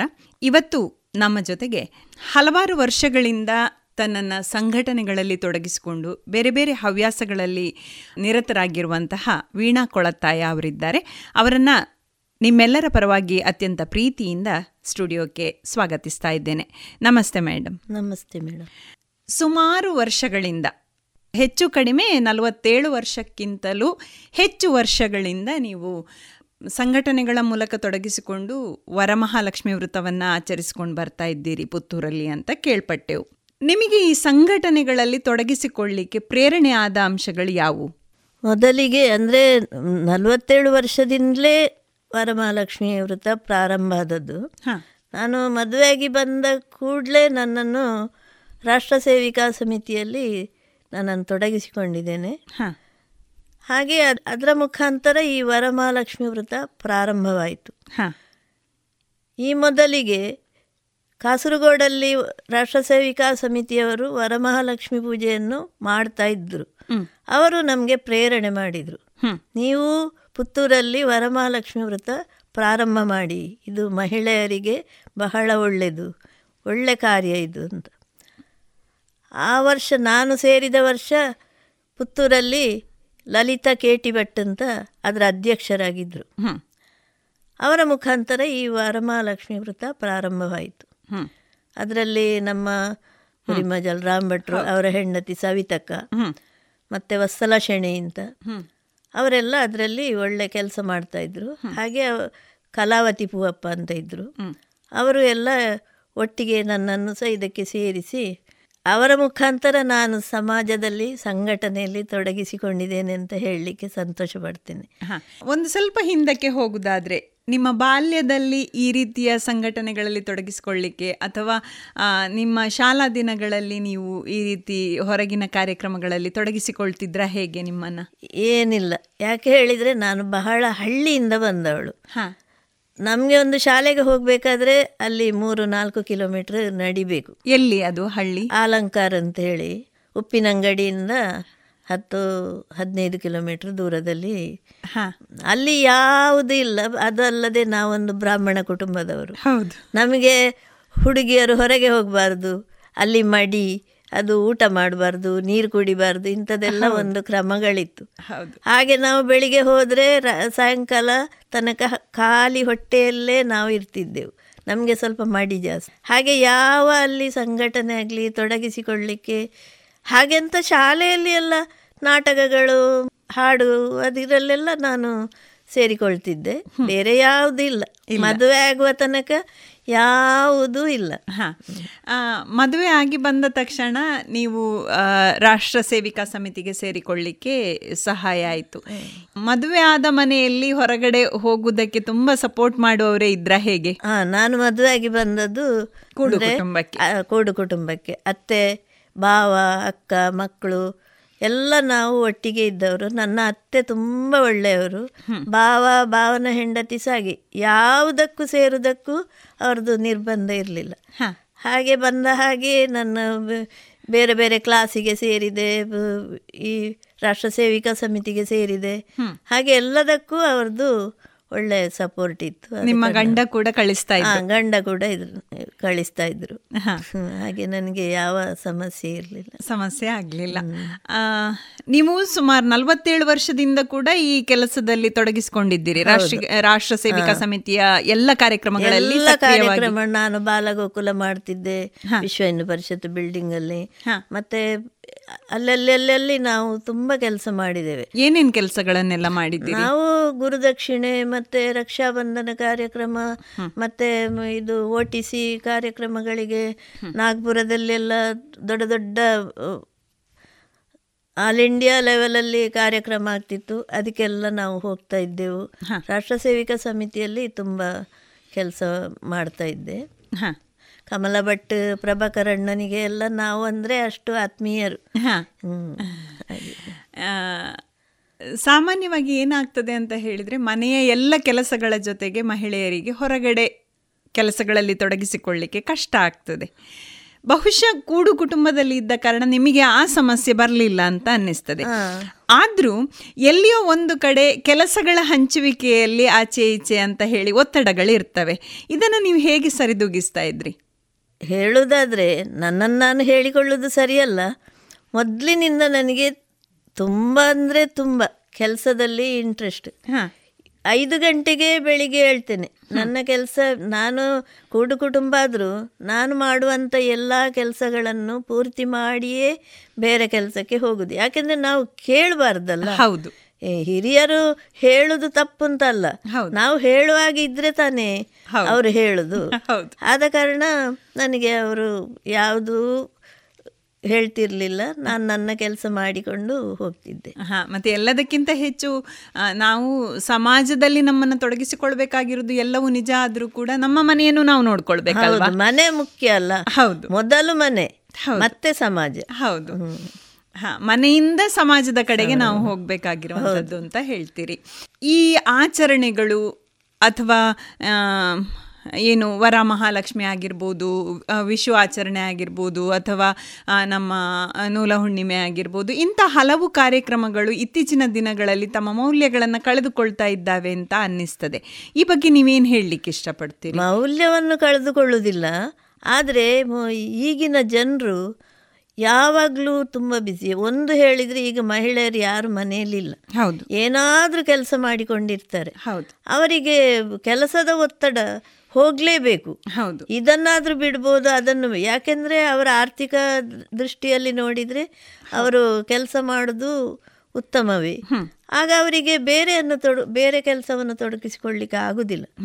ಹಾಗಾಗಿ ಅವರಿಗೆ ಇದರಲ್ಲಿ ಸೇರಿಲಿಕ್ಕೆ ಮನಸ್ಸಿದ್ರೂ ಅದನ್ನು ಸೇರಿಸಿಕೊಳ್ಳಲಿಕ್ಕೆ ಆಗುದಿಲ್ಲ ಆಗುದಿಲ್ಲ ಆದ ಕಾರಣ ಅವರು ಸ್ವಲ್ಪ ಹಿಂದೆ ಹೋಗಬೇಕಾಗ್ತದೆ. ಈಗ ಮಕ್ಕಳ ಒಂದು ವಿದ್ಯೆ ನೋಡಿದರೆ ಅದಕ್ಕೆ ಸಿಕ್ಕಾಪಟ್ಟೆ ಖರ್ಚು. ಹೌದು, ಆಗ ಒಬ್ಬರ ಸಂಬಳದಲ್ಲಿ ಸಾಕಾಗುವುದಿಲ್ಲ. ಹೌದು, ಹಾಗೆ ಇಬ್ಬರು ಕೆಲಸ ಮಾಡಲೇಬೇಕಾಗ್ತದೆ, ಅನಿವಾರ್ಯ. ಆದ ಕಾರಣ ಅವರು ಇದನ್ನಾದರೂ ಸೈಡಿಗೆ ಇಡ್ಬೋದು, ಅವರ ಕೆಲಸದವನ್ನು ಸೈಡಿಗೆ ಇಡಲಿಕ್ಕೆ ಆಗುದಿಲ್ಲ. ಹೌದು. ಈ ವರಮಹಾಲಕ್ಷ್ಮಿ ವ್ರತ ನಾವು ಯಾಕೆ ಮಾಡಬೇಕು ಅಂತ ಅನ್ನಿಸ್ತದೆ? ವರಮಹಾಲಕ್ಷ್ಮಿ ವ್ರತ ಹೇಳಿದರೆ ಹೆಂಗಸರೇ ಮಾಡುವಂಥ ವ್ರತ. ಅದು ನಿಜವಾಗಿ ಹೆಂಗಸರಿಗೆ ಸಂಪತ್ತು, ಧನಧಾನ್ಯ ಇದೆಲ್ಲ ಸ್ವಲ್ಪ ಇಷ್ಟ. ಒಂದು ಹಾಕೊಳ್ಳಿಕ್ಕೆ ಇಷ್ಟ, ಕೆಲವರಿಗೆ ಅದನ್ನು ತೋರಿಸಿಕೊಳ್ಳುವ ಇಷ್ಟ ಹಾಗಿರ್ಬೋದು, ಅಥವಾ ಬೇಕು ಅಂತ ಒಂದು ಆಸೆ ಇರ್ತದಲ್ಲ. ಹಾಕ್ಲಿ ಹಾಕದಿರ್ಲಿ, ಒಂದು ಏನೋ ಒಂದು ಚಿನ್ನ ಬೇಕು, ಸಂಪತ್ತು ಬೇಕು ಅಂತ. ಇದು ಸಹಜ, ಅದು ಕೆಟ್ಟ ಗುಣ ಅಂತ ಹೇಳಲಿಕ್ಕೆ ಆಗುದಿಲ್ಲ ಅದರಲ್ಲಿ.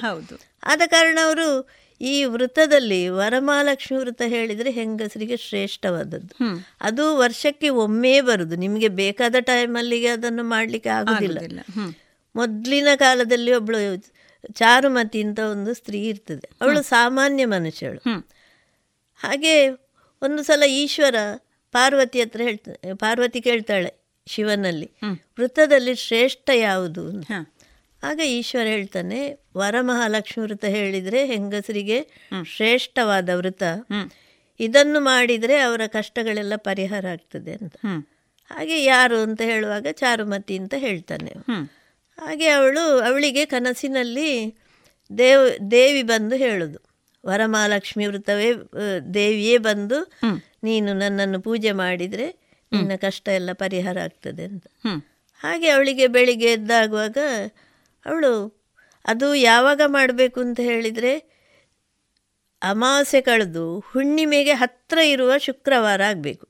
ಅಂದರೆ ಶ್ರಾವಣ ಮಾಸದಲ್ಲಿ ಫಸ್ಟ್ ಶುಕ್ರವಾರ ಹುಣ್ಣಿಮೆಗೆ ಹತ್ತಿರ ಆಗೋದಿಲ್ಲ ಆಗೋದಿಲ್ಲ ಎರಡನೇ ಶುಕ್ರವಾರ ಹುಣ್ಣಿಮೆಗೆ ಹತ್ತಿರ ಆಗ್ತದೆ. ಹಾಗಾಗಿ ಎರಡನೇ ಶುಕ್ರವಾರ ಮಾಡಬೇಕು. ಆ ದಿವಸ ಮಾಡಿದರೆ ಅವಳ ಸ ಎಲ್ಲ ಇಷ್ಟಾರ್ಥಗಳು ಈಡೇರ್ತದೆ. ಅವಳಿಗೆ ಮಾಂಗಲ್ಯ ಭಾಗ್ಯ ಇರ್ಬೋದು, ಧನ ಸಂಪತ್ತು ಇರ್ಬೋದು, ಎಲ್ಲ ಸೇರ್ತದೆ ಅಂತ. ಹಾಗೆ ಅವಳು ಪ್ರಾರಂಭ ಮಾಡ್ತಾಳೆ. ಅದು ಮಾಡಬೇಕಾದ್ರೆ ಅದು ಕ್ರಮ ಪ್ರಕಾರ ಮಾಡಬೇಕು. ಹೌದು, ಈಗಿನ ಕಾಲದಲ್ಲಿ ಯಾರು ಅಷ್ಟು ಕ್ರಮ ಪ್ರಕಾರದಲ್ಲಿ ಮಾಡೋದಿಲ್ಲ. ಆದರೆ ಒಂದು ಹೇಳುವುದಾದರೆ ನಮ್ಮ ರಾಘವೇಂದ್ರ ಮಠದಲ್ಲಿ ನಾವು ವೃತ ಮಾಡ್ತೇವೆ, ಅಷ್ಟು ಕ್ರಮದಲ್ಲಿ ಯಾರು ಮಾಡೋದಿಲ್ಲ. ಯಾಕೆ ಹೇಳಿದರೆ ಕಲಶಕ್ಕೆ ನೀರು ತರಬೇಕಾದ್ರೆ ಬಾವಿಯಿಂದ ಗಂಗಾ ಪೂಜೆ ಮಾಡಿ ಅಕ್ಷತೆ ಪುಷ್ಪ ಎಲ್ಲ ಕುಂಕುಮದಿಂದ ಬಾವಿಗೆ ಹಾಕಿ ಆ ನೀರನ್ನು ತೆಗೆದು ನಾವು ಕಲಶಕ್ಕೆ ಹಾಕಿ ಬಂದು ಇಲ್ಲಿ ದೇವರೆದುರು ಪ್ರತಿಷ್ಠೆ ಮಾಡಬೇಕು. ಹಾಗೆ ಮಾಡಿದರೆ ಮಾತ್ರ ಅದು ಒಂದು ಕ್ರಮ ಪ್ರಕಾರ ಮಾಡೋದು ಅಂತ ಲೆಕ್ಕ. ಅದು ನಮ್ಮ ಎಷ್ಟೋ ವರ್ಷದಿಂದ ನಮ್ಮ ರಾಘವೇಂದ್ರ ಮಠದಲ್ಲಿ ಹಾಗೆಯೇ ನಡೀತಾ ಬರ್ತಾ ಉಂಟು. ಹಾಗೆ ಮಾಡ್ತಾರೆ. ಹಾಗೆ ಅವಳು ಚಾರುಮತಿ ಅಂತ ಹೇಳುವವಳು ಅದೇ ರೀತಿ ಕ್ರಮ ಪ್ರಕಾರ ವೃತ ಮಾಡಿದ ಕಾರಣ ಅವಳ ಕಷ್ಟ ಎಲ್ಲ ಪರಿಹಾರ ಆಗಿ ಅವಳ ಮಕ್ಕಳು ಮೊಮ್ಮಕ್ಕಳು ಎಲ್ಲ ಸರಿಯಾದ ರೀತಿಯಲ್ಲಿ ಇದ್ದಾರೆ. ಹಾಗೆ ಹೆಂಗಸರಿಗೆ ಶ್ರೇಷ್ಠವಾದ ವೃತ ಹೇಳಿದರೆ ವರಮಹಾಲಕ್ಷ್ಮಿ ವೃತ. ಇದು ನಾವು ಎಷ್ಟು ಮಾಡ್ತೇವ, ಅಷ್ಟು ಕ್ರಮದಲ್ಲಿ ಮಾಡ್ತೇವೆ, ಅಷ್ಟು ನಮಗೆ ಅದರ ಫಲ ಸಿಗ್ತದೆ ಸಿಗ್ತದೆ ಅಂತ. ನಾವು ಇದನ್ನು ಕ್ರಮ ಪ್ರಕಾರ ಅಂತ ಹೇಳಿದರೆ ನಾವು ಈ ಇದ ಈ ವೃತವನ್ನು ಮಾಡುವ ಕ್ರಮ ಹೇಗೆ ಅಂದರೆ, ಈಗ ಮೊದಲು ನಮ್ಮ ದಕ್ಷಿಣ ಕನ್ನಡ ಜಿಲ್ಲೆಯಲ್ಲಿ ಈ ವೃತ್ತದ್ದು ಅಷ್ಟು ಹೆಂಗಸರೆಲ್ಲ ಇಲ್ಲ, ಇರಲಿಲ್ಲ, ಮಾಡ್ತಿರ್ಲಿಲ್ಲ. ಹೌದು, ಉತ್ತರ ಕನ್ನಡದಲ್ಲಿ ನಿಮಗೆ ಆಚೆ ಎಲ್ಲ ಜಾಸ್ತಿ, ಅಲ್ಲಿ ಎಲ್ಲ ಹೆಂಗಸರು ಪೂಜೆ ಮಾಡುದು. ಹೌದು, ನಾವಿಲ್ಲಿ ಹೆಂಗಸರು ಪೂಜೆ ಮಾಡುದು ಅಂತ ಇಲ್ಲ, ದೇವರನ್ನು ಮುಟ್ಟುವ ಕ್ರಮ ಇಲ್ಲ, ಪೂಜೆ ಮಾಡುದು ಅಂತ ಇಲ್ಲ. ಈಗಂದ್ರೆ ಅಲ್ಲಿಯವರೆಲ್ಲ ಇಲ್ಲಿ ಬರ್ಲಿಕ್ಕೆ ತುಂಬಾ ಇಲ್ಲಿ ಸೆಟ್ಲ್ ಆಗಿದ್ದಾರೆ. ಹೌದು, ಅವರೆಲ್ಲ ಮಾಡ್ತಾರೆ, ಮನೆಯಲ್ಲೇ ಕಲಶ ಇಡ್ತಾರೆ, ದೇವಿಯನ್ನು ಇಡ್ತಾರೆ, ಶೃಂಗಾರ ಮಾಡ್ತಾರೆ, ಯಾರಾದ್ರೂ ಒಂದು ಮುತ್ತೈದೆಯರನ್ನು ಕರೀತಾರೆ, ಬಾಗಿನ ಕೊಡ್ತಾರೆ. ಈಗ ಪ್ರಾರಂಭ ಆಗಿದೆ. ಮತ್ತೆ ಆ ಸಂಸ್ಕೃತಿ ಸಂಸ್ಕಾರದ ಕೊಡುಕೊಳ್ಳುವಿಕೆಯಿಂದ ಕೂಡ ಆ ಎಲ್ಲ ಕ್ರಮಗಳು ತನ್ನಷ್ಟಕ್ಕೆ ಬೆಳೀಲಿಕ್ಕೆ ಶುರುವಾಗುತ್ತವೆ. ನಮ್ಮಲ್ಲಿ ಮೊದಲು ಎಷ್ಟಿಲ್ಲ ಹೇಳಿದ್ರೆ ಮನೆಗೆ ಬಂದವರಿಗೊಂದು ಅರಸಿನ ಕೊಡುವ, ಕುಂಕುಮ ಕೊಡುವ ಕ್ರಮ ಅಂತ ಇರಲಿಲ್ಲ. ಹೌದು, ನಾವು ಬಂದವರಿಗೆ ಉಪಚಾರ ಮಾಡುದು, ಕಳಿಸುದು. ಈಗ ಅವರಿಂದ ನಾವು ಅದನ್ನು ಕಲಿತುಕೊಂಡಿದ್ದೇವೆ. ಒಳ್ಳೆ ವಿಚಾರವನ್ನು ಯಾರಿಂದ ಸಹ ನಾವು ಕಲಿಬಹುದು, ಅದು ನಮ್ಗೊಂದು ಮನಸ್ಸಿಗೆ ಖುಷಿ ಆಗ್ತದೆ. ಹಾಗೆ ಈ ವರಮಹಾಲಕ್ಷ್ಮಿ ವೃತ ಕೂಡ ಹಾಗೆ. ಮನೆಯಲ್ಲಿ ನಾವೀಗ ಮಾಡದಿದ್ರು ಈಗ ಸಾರ್ವಜನಿಕವಾಗಿ ತುಂಬ ಕಡೆ ಪ್ರಾರಂಭ ಆಗಿದೆ. ನಮ್ಮವರು ಮನೆಯಲ್ಲಿ ಮಾಡದಿದ್ರು ಸಾರ್ವಜನಿಕವಾಗಿ ಪೂಜೆ, ಅದರ ಹಣ ಕೊಟ್ಟು ಪ್ರಸಾದ ತೆಕೊಂಡು ಹಾಗೆ ಎಲ್ಲ ಇದ್ದ ಎಲ್ಲ ಕಡೆ ಪ್ರಾರಂಭ ಆಗಿದೆ. ಅದು ಒಂದು ವರಮಹಾಲಕ್ಷ್ಮಿ ವೃತ ನಾನು ಮಾಡ್ತೇನೆ ಅಂತ ಒಂದು ಸಮಾಧಾನ. ಮತ್ತೆ ಬೆಳಿಗ್ಗೆ ನಾವು ಏನು ಮೊಸರೆ ಅಂತ ಹೇಳ್ತೇವೆ, ಅಕ್ಕಿ ಅಕ್ಕಿಯಿಂದ ಮಾಡಿದನ್ನು ತಿನ್ನಬಾರ್ದು. ಕೆಲವರು ಸಾಯಂಕಾಲ ಮಾಡ್ತಾರೆ, ಸಾಯಂಕಾಲ ಆದ್ರೆ ಮಧ್ಯಾಹ್ನ ಊಟ ಮಾಡಬಾರ್ದು, ಏನಾದ್ರೂ ಗೋಧಿದ್ದು ಹಾಗೆಲ್ಲ. ಮಧ್ಯಾಹ್ನ ಆದ್ರೆ ತೊಂದರೆ ಇಲ್ಲ, ಪೂಜೆ ಆದ ಮೇಲೆ ನಾವು ಊಟ ಮಾಡಬಹುದು. ಹಾಗೆ ಈ ಕೋವಿಡ್ ಇಂದಾಗಿ ಈಗ ಎರಡು ವರ್ಷದಿಂದ ಮಧ್ಯಾಹ್ನ ಊಟ ಇಲ್ಲ ಅಂತ ಆಗಿದೆ. ಏನ್ ಮಾಡುದು, ಅದು ನಾವು ಕಾನೂನು ಪಾಲಿಸಲೇಬೇಕಲ್ಲ. ಹೌದು, ಇಲ್ಲದಿದ್ರೆ ನಮ್ಮಲ್ಲಿ ರಾಘವೇಂದ್ರ ಮಠದಲ್ಲಿ ಸಾಧಾರಣ ಒಂದ್ ಏಳ್ನೂರ ಎಂಟುನೂರು ಜನ ಊಟಕ್ಕೆ ಯಾವಾಗ್ಲೂ ಇರ್ತಿದ್ರು. ಈ ಕಳೆದ ವರ್ಷದಿಂದ ಬರೀ ನಾವು ಒಂದು ಬಂದವರನ್ನು ಹಾಗೆ ಕಳಿಸಬಾರ್ದು ಅಂತ ಒಂದು ದೃಷ್ಟಿಯಿಂದ ಪ್ರಸಾದ ಒಂದು ಗಟ್ಟಿ ಪಾಯಸ ಎಲ್ಲ ಮಾಡಿ ಅವರಿಗೆ ಬೇಕಾದಷ್ಟು ಎಲೆಯಲ್ಲಿ ಹಾಕಿ ಕೊಡುವ ಒಂದು ಕ್ರಮ ಇಟ್ಟುಕೊಳ್ಳಿ. ಈ ವರ್ಷ ಕೂಡ ನಾವು ಹಾಗೆ ಮಾಡಬೇಕು ಮಾಡೋದು ಅಂತ. ಈಗ ಸಾಮಾನ್ಯ ಏನಾಗ್ತದೆ ಅಂತ ಹೇಳಿದರೆ, ನಮ್ಮ ಮಕ್ಕಳಿಗೆ ಈ ಕ್ರಮಗಳೆಲ್ಲ ಗೊತ್ತಿರುವುದಿಲ್ಲ. ನೀವು ಹೇಳಿದ ಹಾಗೆ ಬಹುಶಃ ಮಹಿಳೆಯರು ಹೊರಗಡೆ ಹೋಗಿ ಕೆಲಸ ಮಾಡ್ತಾರೆ, ಅವರಿಗೆ ಸಮಯ ಇರುವುದಿಲ್ಲ. ಆ ಕಾರಣ ಒಂದಾಗಿದ್ದರೆ, ಆಮೇಲೆ ಮನೆಯಲ್ಲಿ ಕೂಡ ಹಿರಿಯರು ಹೇಳಿಕೊಡುವಂಥವ್ರು ಅಂತ ಯಾರು ಇಲ್ಲದೆ ಇರೋದು ಇನ್ನೊಂದು ಕಾರಣ ಆಗಿರ್ಬೋದು. ಇಂಥ ಮಕ್ಕಳಿಗೆ ನಾವು ಇಂಥ ಕ್ರಮಗಳನ್ನೆಲ್ಲ ತಿಳಿಸಿಕೊಡ್ಲಿಕ್ಕೆ ಏನು ಮಾಡಬಹುದು ಅಂತ ನಿಮಗೆ ಅನ್ನಿಸ್ತದೆ? ಅಂದರೆ ನಮ್ಮೊಟ್ಟಿಗೆ ಮಕ್ಕಳು ಇದ್ದರೆ, ಈಗ ನಾನಿವತ್ತು ವರಮಹಾಲಕ್ಷ್ಮಿ ಪೂಜೆ ಉಂಟು ಮಾಡ್ತೇನೆ ಅಂತ ಅವರಿಗೆ ಅದೊಂದು ತಲೆಯಲ್ಲಿ ಕೂತ್ಕೊಂಡ್ರೆ ಅವರಿಗೆ ಅದರ ಮಹತ್ವ ಗೊತ್ತಾಗ್ತದೆ. ನಾವೇ ಹೋಗದಿದ್ದರೆ ಮಕ್ಕಳಿಗೆ ಏನು ಅರ್ಥ ಆಗೋದಿಲ್ಲ. ಅದಕ್ಕೆ ನಾವು ಆದ ಆದಷ್ಟು ನಾವು ಪೂಜೆಯಲ್ಲಿ ಭಾಗಿಯಾಗಿ ಒಂದು ದಿವಸ ಒಂದು ಸ್ವಲ್ಪ ಹೊತ್ತು ರಜೆ ಹಾಕಿ ನಾವು ಪೂಜೆಗೆ ಹೋದರೆ ಮಕ್ಕಳಿಗೂ ಅದರ ಮಹತ್ವ ಗೊತ್ತಾಗ್ತದೆ, ಅದರ ಪ್ರಸಾದ ಸಿಗ್ತದೆ, ಅವರಿಗೆ ಅದು ತಿಳುವಳಿಕೆ ಬರ್ತದೆ. ಮತ್ತೆ ಈಗಿನ ಇದರಲ್ಲಿ ಹೆಚ್ಚು ಏನು ಅವರನ್ನು ಒತ್ತಾಯ ಮಾಡಲಿಕ್ಕೆ ಆಗುವುದಿಲ್ಲ, ಆದರೆ ಅದರ ಒಂದು ಅರ್ಥ ಆಗ್ತದೆ ಅವರಿಗೆ. ನಾವು ಮಾಡಿದರೆ, ನಾವೇ ಮಾಡದಿದ್ರೆ ಮಕ್ಕಳಿಗೆ ಏನು ಗೊತ್ತಿಲ್ಲ, ಏನು ಗೊತ್ತಾಗುದಿಲ್ಲ. ಅದು ಸಾಮಾನ್ಯವಾಗಿ ಆಗುದು ಹಾಗೆ. ಎಲ್ಲ ಮನೆ ಮನೆಗಳಲ್ಲಿ ಏನೇನು ಕ್ರಮಗಳನ್ನ ಮಾಡ್ತೇವೋ ಅದು ತನ್ನಿಂದ ತಾನಾಗಿಯೇ ತಲತಲಾಂತರವಾಗಿ ಮಕ್ಕಳಿಗೆ ಹರಿದು ಬರ್ತದೆ. ಕ್ರಮೇಣ ನಾವು ಯಾವುದನ್ನ ಬಿಟ್ಟುಕೊಂಡು ಹೋಗ್ತೇವೋ ನಮ್ಮ ಮಕ್ಕಳು ಅದನ್ನು ಬರ್ತಾರೆ. ನೀವು ಈ ರಾಷ್ಟ್ರ ಸೇವಿಕಾ ಸಮಿತಿಯ ಜೊತೆಗೆ ನಿಮ್ಮನ್ನು ತೊಡಗಿಸಿಕೊಳ್ಳುವುದಲ್ಲದೆ ಬೇರೆ ಏನೇನು ಕಾರ್ಯಗಳಲ್ಲಿ ನಿಮ್ಮನ್ನು ತೊಡಗಿಸಿಕೊಂಡಿದ್ದೀರಿ? ತುಂಬ ಬೇರೆದ್ರಲ್ಲಿ ಇದ್ದೇನೆ. ನಮ್ಮ ನಾವು ಶಿವಳ್ಳಿ ಅಂತ, ಶಿವಳ್ಳಿ ನಮ್ಮ ಇದರಲ್ಲಿ ಮಹಿಳಾ ವಿಭಾಗ ಪುರುಷರ ವಿಭಾಗ ಅಂತ ಉಂಟು. ಅದರಲ್ಲಿ ನಾನು ಕೋಶಾಧಿಕಾರಿಯಾಗಿದ್ದೆ, ಈಗ ಕಾರ್ಯದರ್ಶಿಯಾಗಿದ್ದೇನೆ ಮೊದಲಿನಿಂದ ಅದರಲ್ಲಿ. ಆಮೇಲೆ ಇನ್ನರ್ ವೀಲ್ ಕ್ಲಬ್ ಅಂತ ಪುತ್ತೂರಲ್ಲಿ ಇದೆ, ಒಳ್ಳೆ ಕೆಲಸ ಮಾಡ್ತದೆ. ರೋಟೆ ರೋಟ್ರಿ ಕ್ಲಬ್ಬಿನವರ ಹೆಂಗಸರೇ ಆಗಬೇಕು, ಯಾರಿಗೂ ಅದರಲ್ಲಿ ಬೇರೆಯವರಿಗೆ ಸೇರ್ಲಿಕ್ಕೆ ಆಗುದಿಲ್ಲ. ಅವರವರ ಮನೆಯವರು ಸೇರ್ಬೋದು, ಹೆಂಡತಿ ಆಗಬೇಕು ಅಂತ ಇಲ್ಲ, ಸೊಸೆ ಸಹ ಸೇರ್ಬೋದು. ಅದು ಸಾಧಾರಣ ಒಂದು ನಲವತ್ತೈದು ವರ್ಷದಿಂದ ನಾನು ಆ ಕ್ಲಬ್ಬಲ್ಲಿ ಇದ್ದೇನೆ. ಮೂರು ಸಲ ಅಧ್ಯಕ್ಷರಾಗಿದ್ದೇನೆ.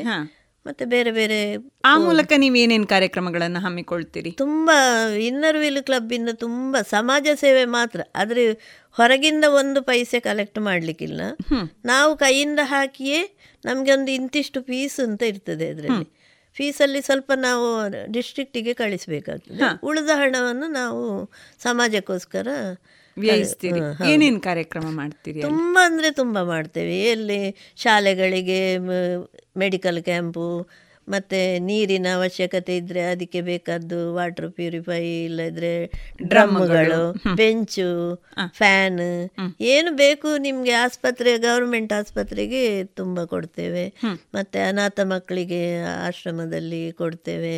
ಬೆಡ್ಶೀಟ್, ನಿಮಗೆ ಬಟ್ಟಲುಗಳು, ಅವರಿಗೆ ಏನಲ್ಲಿ ಅಗತ್ಯ ಉಂಟ ಅಂತೂ ಸಾಧಾರಣ ಒಂದು ವರ್ಷದಲ್ಲಿ ಅರವತ್ತು ಎಪ್ಪತ್ತು ಸಾವಿರದಷ್ಟು ನಮಗೆ ಎಷ್ಟು ಫೀಸ್ ಉಳೀತ. ಮತ್ತು ಕೆಲವರು ಕೈಯಿಂದ ಒಂದು ಹತ್ರ ಹತ್ರ ನೂ ಒಂದು ಲಕ್ಷದಷ್ಟು ನಾವು ಹೊರಗೆ ಕೊಡ್ತೇವೆ. ಈಗ ಅದಲ್ಲದೆ ನೀವು ನರ್ಸರಿಯಲ್ಲಿ ಕೂಡ ನಿಮ್ಮನ್ನು ತೊಡಗಿಸಿಕೊಂಡಿದ್ದೀರಿ ಅಂತ ಕೇಳಿದೆ.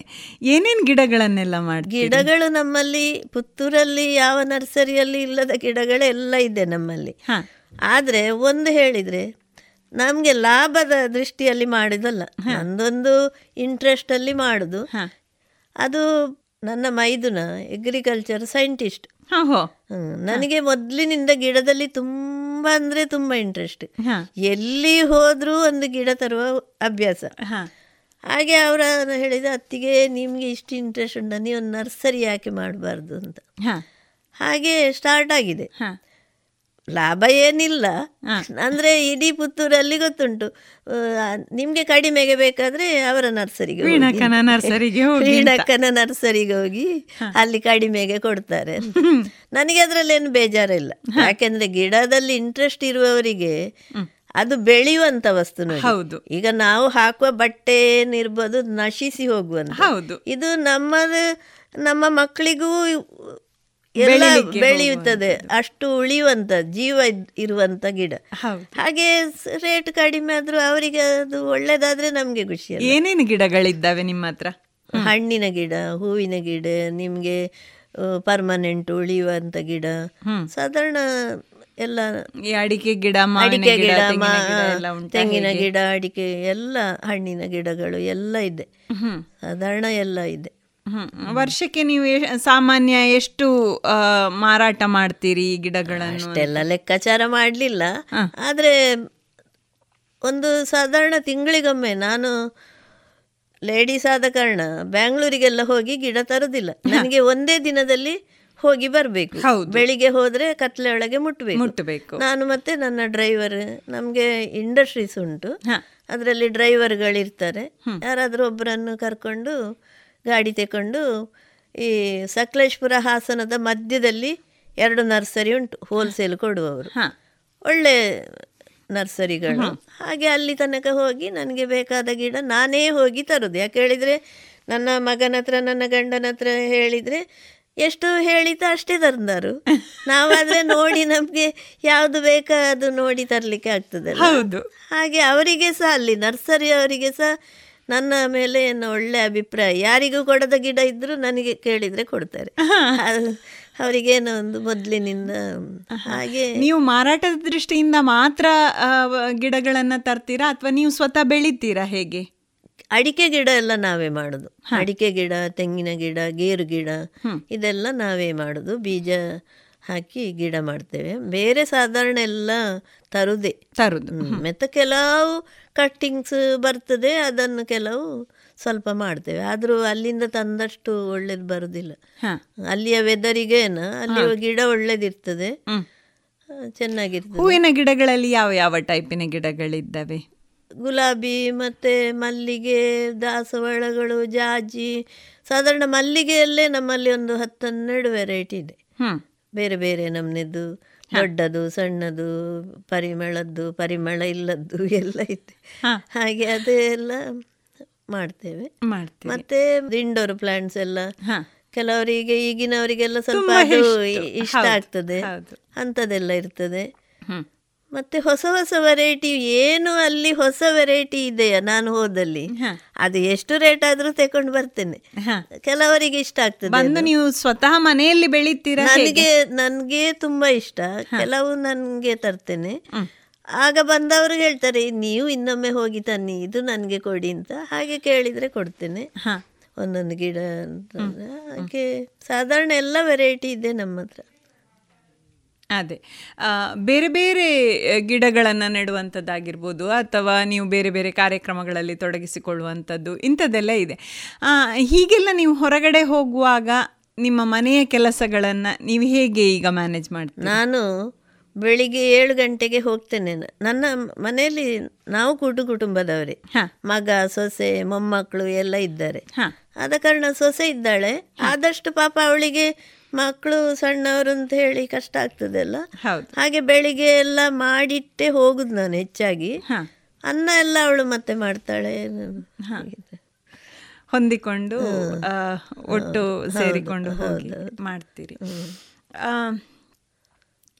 ಈಗ ಇಷ್ಟೆಲ್ಲ ತೊಡಗಿಸಿಕೊಂಡು ನೀವು ವರಮಹಾಲಕ್ಷ್ಮಿ ವೃತ್ತವನ್ನು ನಲವತ್ತೇಳು ವರ್ಷಗಳಿಂದ ಮಾಡ್ಕೊಂಡು ಬಂದ್ರಿ, ಸಂಘಟನೆಗಳ ಜೊತೆಗೆ ಸೇರಿಕೊಂಡ್ರಿ. ಸಾಮಾನ್ಯವಾಗಿ ಒಬ್ಬ ಮಹಿಳೆ ಸಂಘಟನೆಗಳಲ್ಲಿ ತೊಡಗಿಸಿಕೊಳ್ಳುವುದು ಅಂತ ಹೇಳಿ ಹೇಳುವಾಗ ಒಂದಷ್ಟು ಭಿನ್ನಾಭಿಪ್ರಾಯಗಳು ಅಥವಾ ಒಂದಷ್ಟು ವೈಮನಸ್ಸುಗಳು ಇಂಥದ್ದೆಲ್ಲ ಬರ್ತದೆ.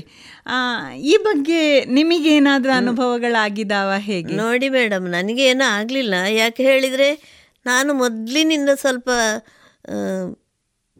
ಯಾರು ಏನು ಹೇಳಿದರೂ ಅದನ್ನು ಅಲ್ಲೇ ಬಿಟ್ಟು ಬಿಡೋದು, ಅದನ್ನು ತಲೆಗೆ ತೆಕೊಳ್ಳೋದು. ಅವರು ಹಾಗೆ ಹೇಳಿದರು, ನಾವು ಅದನ್ನು ದೊಡ್ಡದು ಮಾಡಿದರೆ ತಾನೇ ಅದು ದೊಡ್ಡದಾಗೋದು. ಹೌದು, ನೀವು ಏನಾದರೂ ನೀವು ಒಂದು ನನಗೇನಾದರೂ ಮಾತು ಹೇಳಿದ್ರಿ, ಅದನ್ನು ನಾವು ಮುಂದುವರಿಸಿಕೊಂಡು ಹೋಗೋದು ಯಾಕೆ? ಹೌದು ಅಲ್ವಾ? ಹೌದು, ಹೇಳುವವರು ಏನು ಬೇಕಾದರೂ ಹೇಳ್ತಾರೆ, ಆದರೆ ನಾವು ಮಾತ್ರ ಬೇರೆಯವರಿಗೆ ಏನು ಹೇಳಬಾರ್ದು ಅಲ್ವಾ? ಹೌದು. ಹಾಗಿರುವಾಗ ಕೇಳುವುದಕ್ಕೆ ನಮಗೆ ನಾವು ಏನು ಮಾಡಲಿಕ್ಕೆ ಆಗೋದಿಲ್ಲ. ಯಾರು ಏನು ಹೇಳಿದರೂ ನಾವು ಕೇಳಬೇಕು. ಅಂಥದ್ದು ಬರಲಿಲ್ಲ. ಯಾಕೆಂದರೆ ನಾನು ಒಂದು ಎಣಿ ನನ್ನ ಎಣಿಸಿ ಪುತ್ತೂರಲ್ಲಿ ನೀವು ಯಾರನ್ನು ಬೇಕಾದ್ರೆ ನನ್ನನ್ನು ಹೇಳಿಕೊಳ್ಳೋದಂತಲ್ಲ, ವೀಣಕ್ಕ ಹೇಳಿದರೆ ಒಂದು ಏನೋ ಒಂದು ಇಷ್ಟು ಆರು ವರ್ಷದ ಮಗುವಿಂದ ಹಿಡಿದು ಎಪ್ಪತ್ತು ವರ್ಷದವರು ಸಹ ನನ್ನನ್ನು ವೀಣಕ್ಕ ಅಂತಲೇ ಹೇಳೋದು. ಹಾಗೇನು ಅವರಿಗೊಂದು ಎಲ್ಲರಿಗೂ ಒಂದು ಭಾಳ ಪ್ರೀತಿ.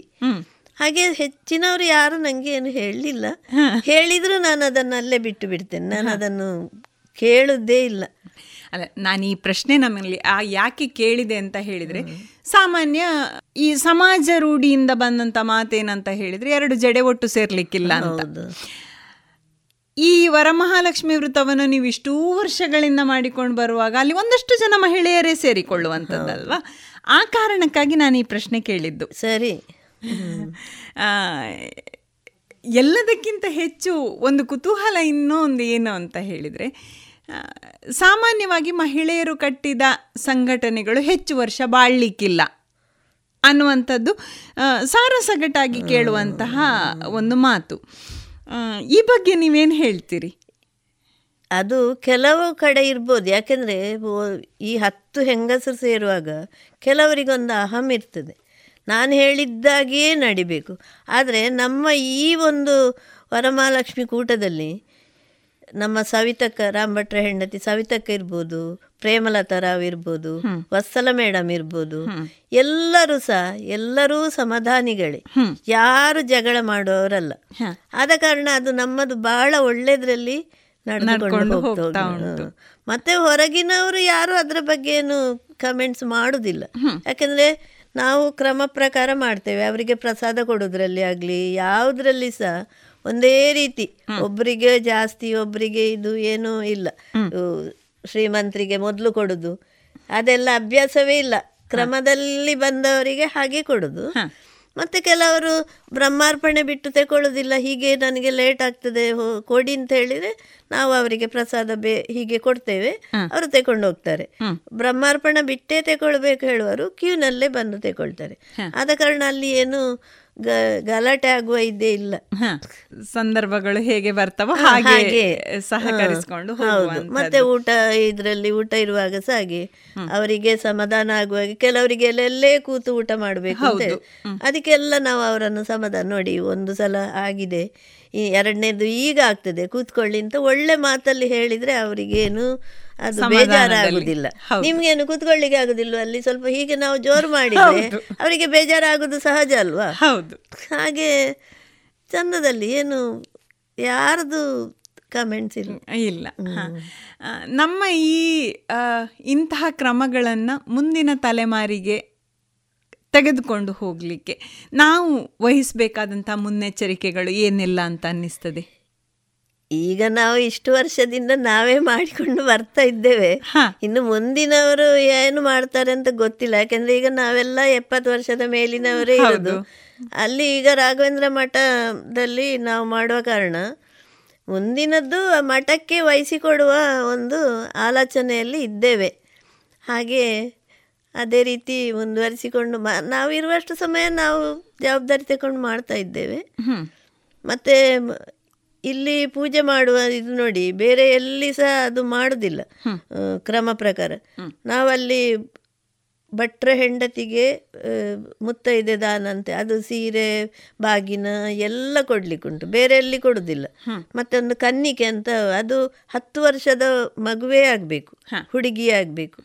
ಅವಳಿಗೊಂದು ಈಗೆಲ್ಲ ಮೊದಲೆಲ್ಲ ಬ್ಲೌಸ್ ಪೀಸಲ್ಲಿ ಸುಧಾರಿಸ್ತದೆ, ಈಗ ಮಕ್ಕಳಿಗೆ ಬ್ಲೌಸ್ ಪೀಸ್ ಕೊಟ್ಟು ಏನು ಪ್ರಯೋಜನ? ಅದಕ್ಕೆ ಫ್ರಾಕ್ ಅವರ ಸೈ ಹಾಗೆ ತೆಗೆದು ಅದೆಲ್ಲ. ಮತ್ತು ಬ್ರಾಹ್ಮಣರಿಗೆ ದಕ್ಷಿಣೆ ಕೊಟ್ಟು ಅದೆಲ್ಲ ಅಲ್ಲಿ ಕ್ರಮ ಪ್ರಕಾರ ಆಗ್ತದೆ. ಹಾಗೆ ಚಂದದಲ್ಲಿ ಆಗ್ತದೆ. ಹಾಗೆ ನೋಡಬೇಕು ದೇವರು ಯಾವ ರೀತಿ ಅದನ್ನು ಮುಂದುವರಿಸಿಕೊಂಡು ಹೋಗ್ತಾರೆ, ಅದು ಅವರಿಗೆ ಬಿಟ್ಟದ್ದು. ಹೌದು.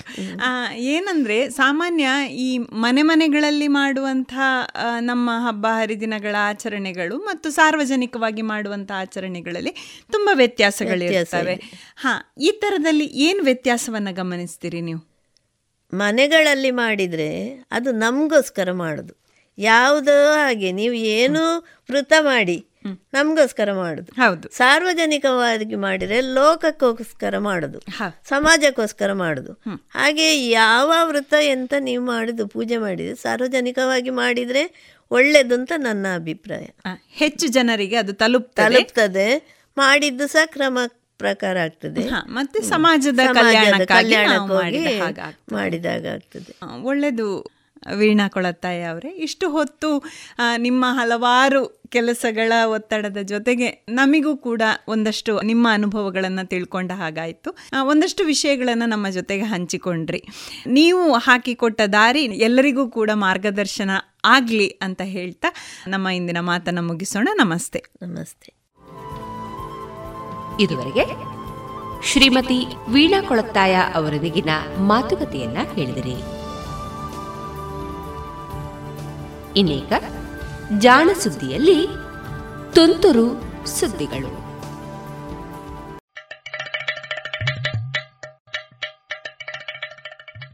ಕೇಳು ಕೇಳು ಕೇಳು ಜಾಣ ಜಾಣ ಸುದ್ದಿಯ ಕೇಳು ಕೇಳು ಕೇಳು ಜಾಣ.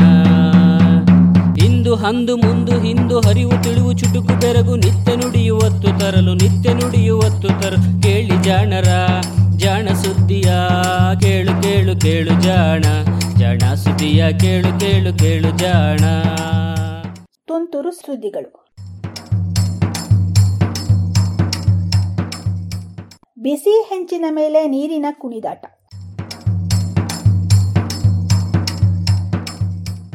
ಮೈಸೂರು ಮಸಾಲೆ ದೋಸೆ ವಿಶಿಷ್ಟ, ಅದಕ್ಕಿಂತಲೂ ವಿಶಿಷ್ಟ ಅದನ್ನು ಬೇಯಿಸುವಾಗ ಬರುವ ಸದ್ದು. ಬಿಸಿ ದೋಸೆಯ ಹೆಂಚಿನ ಮೇಲೆ ನೀರನ್ನು ಚಿಮುಕಿಸಿ ಚುಯ್ ಎನಿಸಿದರೆ ದೋಸೆ ಮಾಡಿದಂತೆ ಅನಿಸುವುದೇ ಇಲ್ಲ. ಹೀಗೆ ಬಿಸಿ ತವಾ ಅಥವಾ ಹೆಂಚಿನ ಮೇಲೆ ನೀರು ಬಿದ್ದಾಗ ಅದು ಕುಣಿಯುತ್ತದಷ್ಟೆ. ಅದೇ ಹೆಂಚಿನ ಮೇಲೆ ಒಂದಷ್ಟು ಎಣ್ಣೆ ಸವರಿದ್ದರೆ ಈ ನೀರಿನ ಕುಣಿತ ಇನ್ನೂ ವೇಗವಾಗುತ್ತದಂತೆ. ಹೀಗೆಂದು ಅಮೆರಿಕೆಯ ಮೆಸಾಚುಸೆಟ್ಸ್ ಇನ್ಸ್ಟಿಟ್ಯೂಟ್ ಆಫ್ ಟೆಕ್ನಾಲಜಿಯ ವಿಜ್ಞಾನಿಗಳು ಲೆಕ್ಕ ಹಾಕಿದ್ದಾರೆ. ಬಿಸಿ ಹೆಂಚಿನ ಮೇಲೆ ಅಥವಾ ಬಿಸಿ ಎಣ್ಣೆಯ ಮೇಲೆ ಬಿದ್ದ ನೀರಿನ ಹನಿಗಳು ಚುಯ್ ಎಂದು ಸದ್ದು ಮಾಡುವುದಕ್ಕೆ ಕಾರಣ ಅವು ತಟಕ್ಕನೆ ಆವಿಯಾಗುವುದು. ಬಿಸಿ ಹೆಂಚನ್ನು ತಾಕಿದ ಕೂಡಲೇ ನೀರಿನ ಹನಿಯ ಆ ಭಾಗ ಆವಿಯಾಗಿ ಇಡೀ ನೀರಿನ ಹನಿಯನ್ನು ಆವರಿಸಿಕೊಂಡು ಬಿಡುತ್ತದೆ. ಈ ನೀರಾವಿಯ ಮೆತ್ತನೆಯ ಹಾಸಿಗೆಯು ಜಾರುವುದರಿಂದ ನೀರಿನ ಹನಿ ಹೆಂಚಿಗೆ ಅಂಟಿಕೊಳ್ಳದೆ ಕುಣಿಯುತ್ತದೆ. ಹೀಗೆ ನೀರಾವಿಯ ಮೇಲೆ ಹನಿ ಇರುವುದರಿಂದ ಅದಕ್ಕೂ ಹೆಂಚಿನ ಮೇಲ್ಮೈಗೂ ನಡುವೆ ಘರ್ಷಣೆ ಕಡಿಮೆಯಾಗುತ್ತದೆ. ಈ ಪರಿಣಾಮವನ್ನು ಲೈಡೆನ್ ಫ್ರಾಸ್ಟ್ ಕ್ರಿಯೆ ಎನ್ನುತ್ತಾರೆ.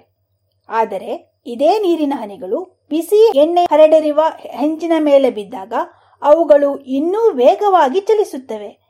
ಇದಕ್ಕೆ ಇವುಗಳ ಸುತ್ತಲೂ ಅದೇ ನೀರಾವಿಯಷ್ಟೇ ತಾನೇ ಇರುವುದು. ಎಣ್ಣೆಯ ಮೇಲ್ಮೈ ಇದ್ದ ಮಾತ್ರಕ್ಕೆ ಇದು ಬೇಗನೆ ಚಲಿಸುವುದಕ್ಕೆ? ಹೀಗೆ ಕುತೂಹಲಗೊಂಡ ಮೆಸಾಚುಸೆಟ್ಸ್ ಇನ್ಸ್ಟಿಟ್ಯೂಟ್ ಆಫ್ ಟೆಕ್ನಾಲಜಿಯ mechanical engineer Victor Julio Leon ಮತ್ತು ಆತನ ವಿದ್ಯಾರ್ಥಿ ಕೃಪಾ ವಾರಾಣಸಿ ಹಲವು ಪ್ರಯೋಗಗಳನ್ನು ನಡೆಸಿದರು. ಬಿಸಿ ಎಣ್ಣೆ, ಬಿಸಿ ಲೋಹಗಳ ಮೇಲೆ ನಿರ್ದಿಷ್ಟ ಗಾತ್ರದ ನೀರಿನ ಹನಿಗಳನ್ನು ಉದುರಿಸಿ ಅವುಗಳು ಚದುರುವುದನ್ನು ವಿಡಿಯೋ ಚಿತ್ರ ತೆಗೆದರು. ಅವುಗಳ ಚಲನೆಯ ವೇಗವನ್ನು ಅಳೆದರು. ವಿಡಿಯೋವನ್ನು ಕೂಲಂಕುಷವಾಗಿ ಪರಿಶೀಲಿಸಿದರು. ಇವರು ಕಂಡದ್ದು ಇದು: ಸಾದಾ ಹೆಂಚು ಬಿಸಿಯಾಗಿದ್ದಾಗ ಅದರ ಮೇಲೆ ಬಿದ್ದ ನೀರಿನ ಹನಿಗಳನ್ನು ಕೇವಲ ನೀರಾವಿಯ ಹೊದಿಕೆಯಷ್ಟೇ ಆವರಿಸಿರುತ್ತದೆ. ಆದರೆ ಎಣ್ಣೆಯ ಮೇಲ್ಮೈಯ ಮೇಲೆ ನೀರು ಬಿದ್ದಾಗ ನೀರಾವಿಯ ಸುತ್ತಲೂ ಎಣ್ಣೆಯ ಇನ್ನೊಂದು ಪದರ ರೂಪುಗೊಳ್ಳುತ್ತದೆ. ಇದು ಅನಂತರ ಇನ್ನೂ ಸಣ್ಣ ಹನಿಗಳಾಗುತ್ತದೆ. ಈ ಹನಿಗಳು ಬಿಸಿಯೇರುತ್ತಿದ್ದಂತೆ ಒಡೆದು ಒಳಗಿನ ನೀರಾವಿ ಹೊರಚಿಮ್ಮುತ್ತದೆ. ಇದು ಒಂದು ರೀತಿಯಲ್ಲಿ ಬೆಲೂನಿನೊಳಗೆ ತುಂಬಿದ ಗಾಳಿ ಪುಸ್ಸೆಂದು ಹೊರಬಂದಾಗ ಬಲೂನು ಚಲಿಸುವಂತೆ. ನೀರಿನ ಹನಿ ರಭಸದಿಂದ ಚಲಿಸುತ್ತದೆ. ಎಷ್ಟು ರಭಸ ಎಂದರೆ ಬರೇ ಬಿಸಿ ಹಂಚಿನ ಮೇಲೆ ಬಿದ್ದ ನೀರಿನ ಹನಿಯ ವೇಗದ ಹತ್ತು ಅಥವಾ ನೂರು ಪಟ್ಟು ವೇಗದಿಂದ ಚಲಿಸುತ್ತವಂತೆ.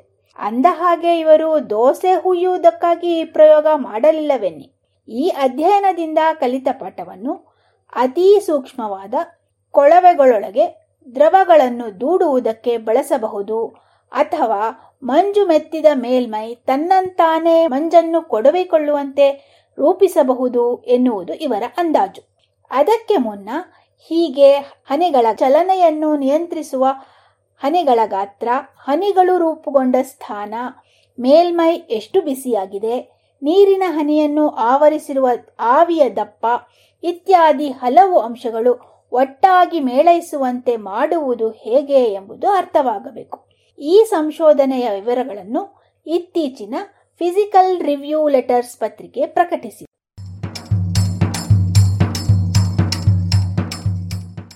ಅಳಿಲುಗಳ ಜಿಮ್ನಾಸ್ಟಿಕ್ಸ್.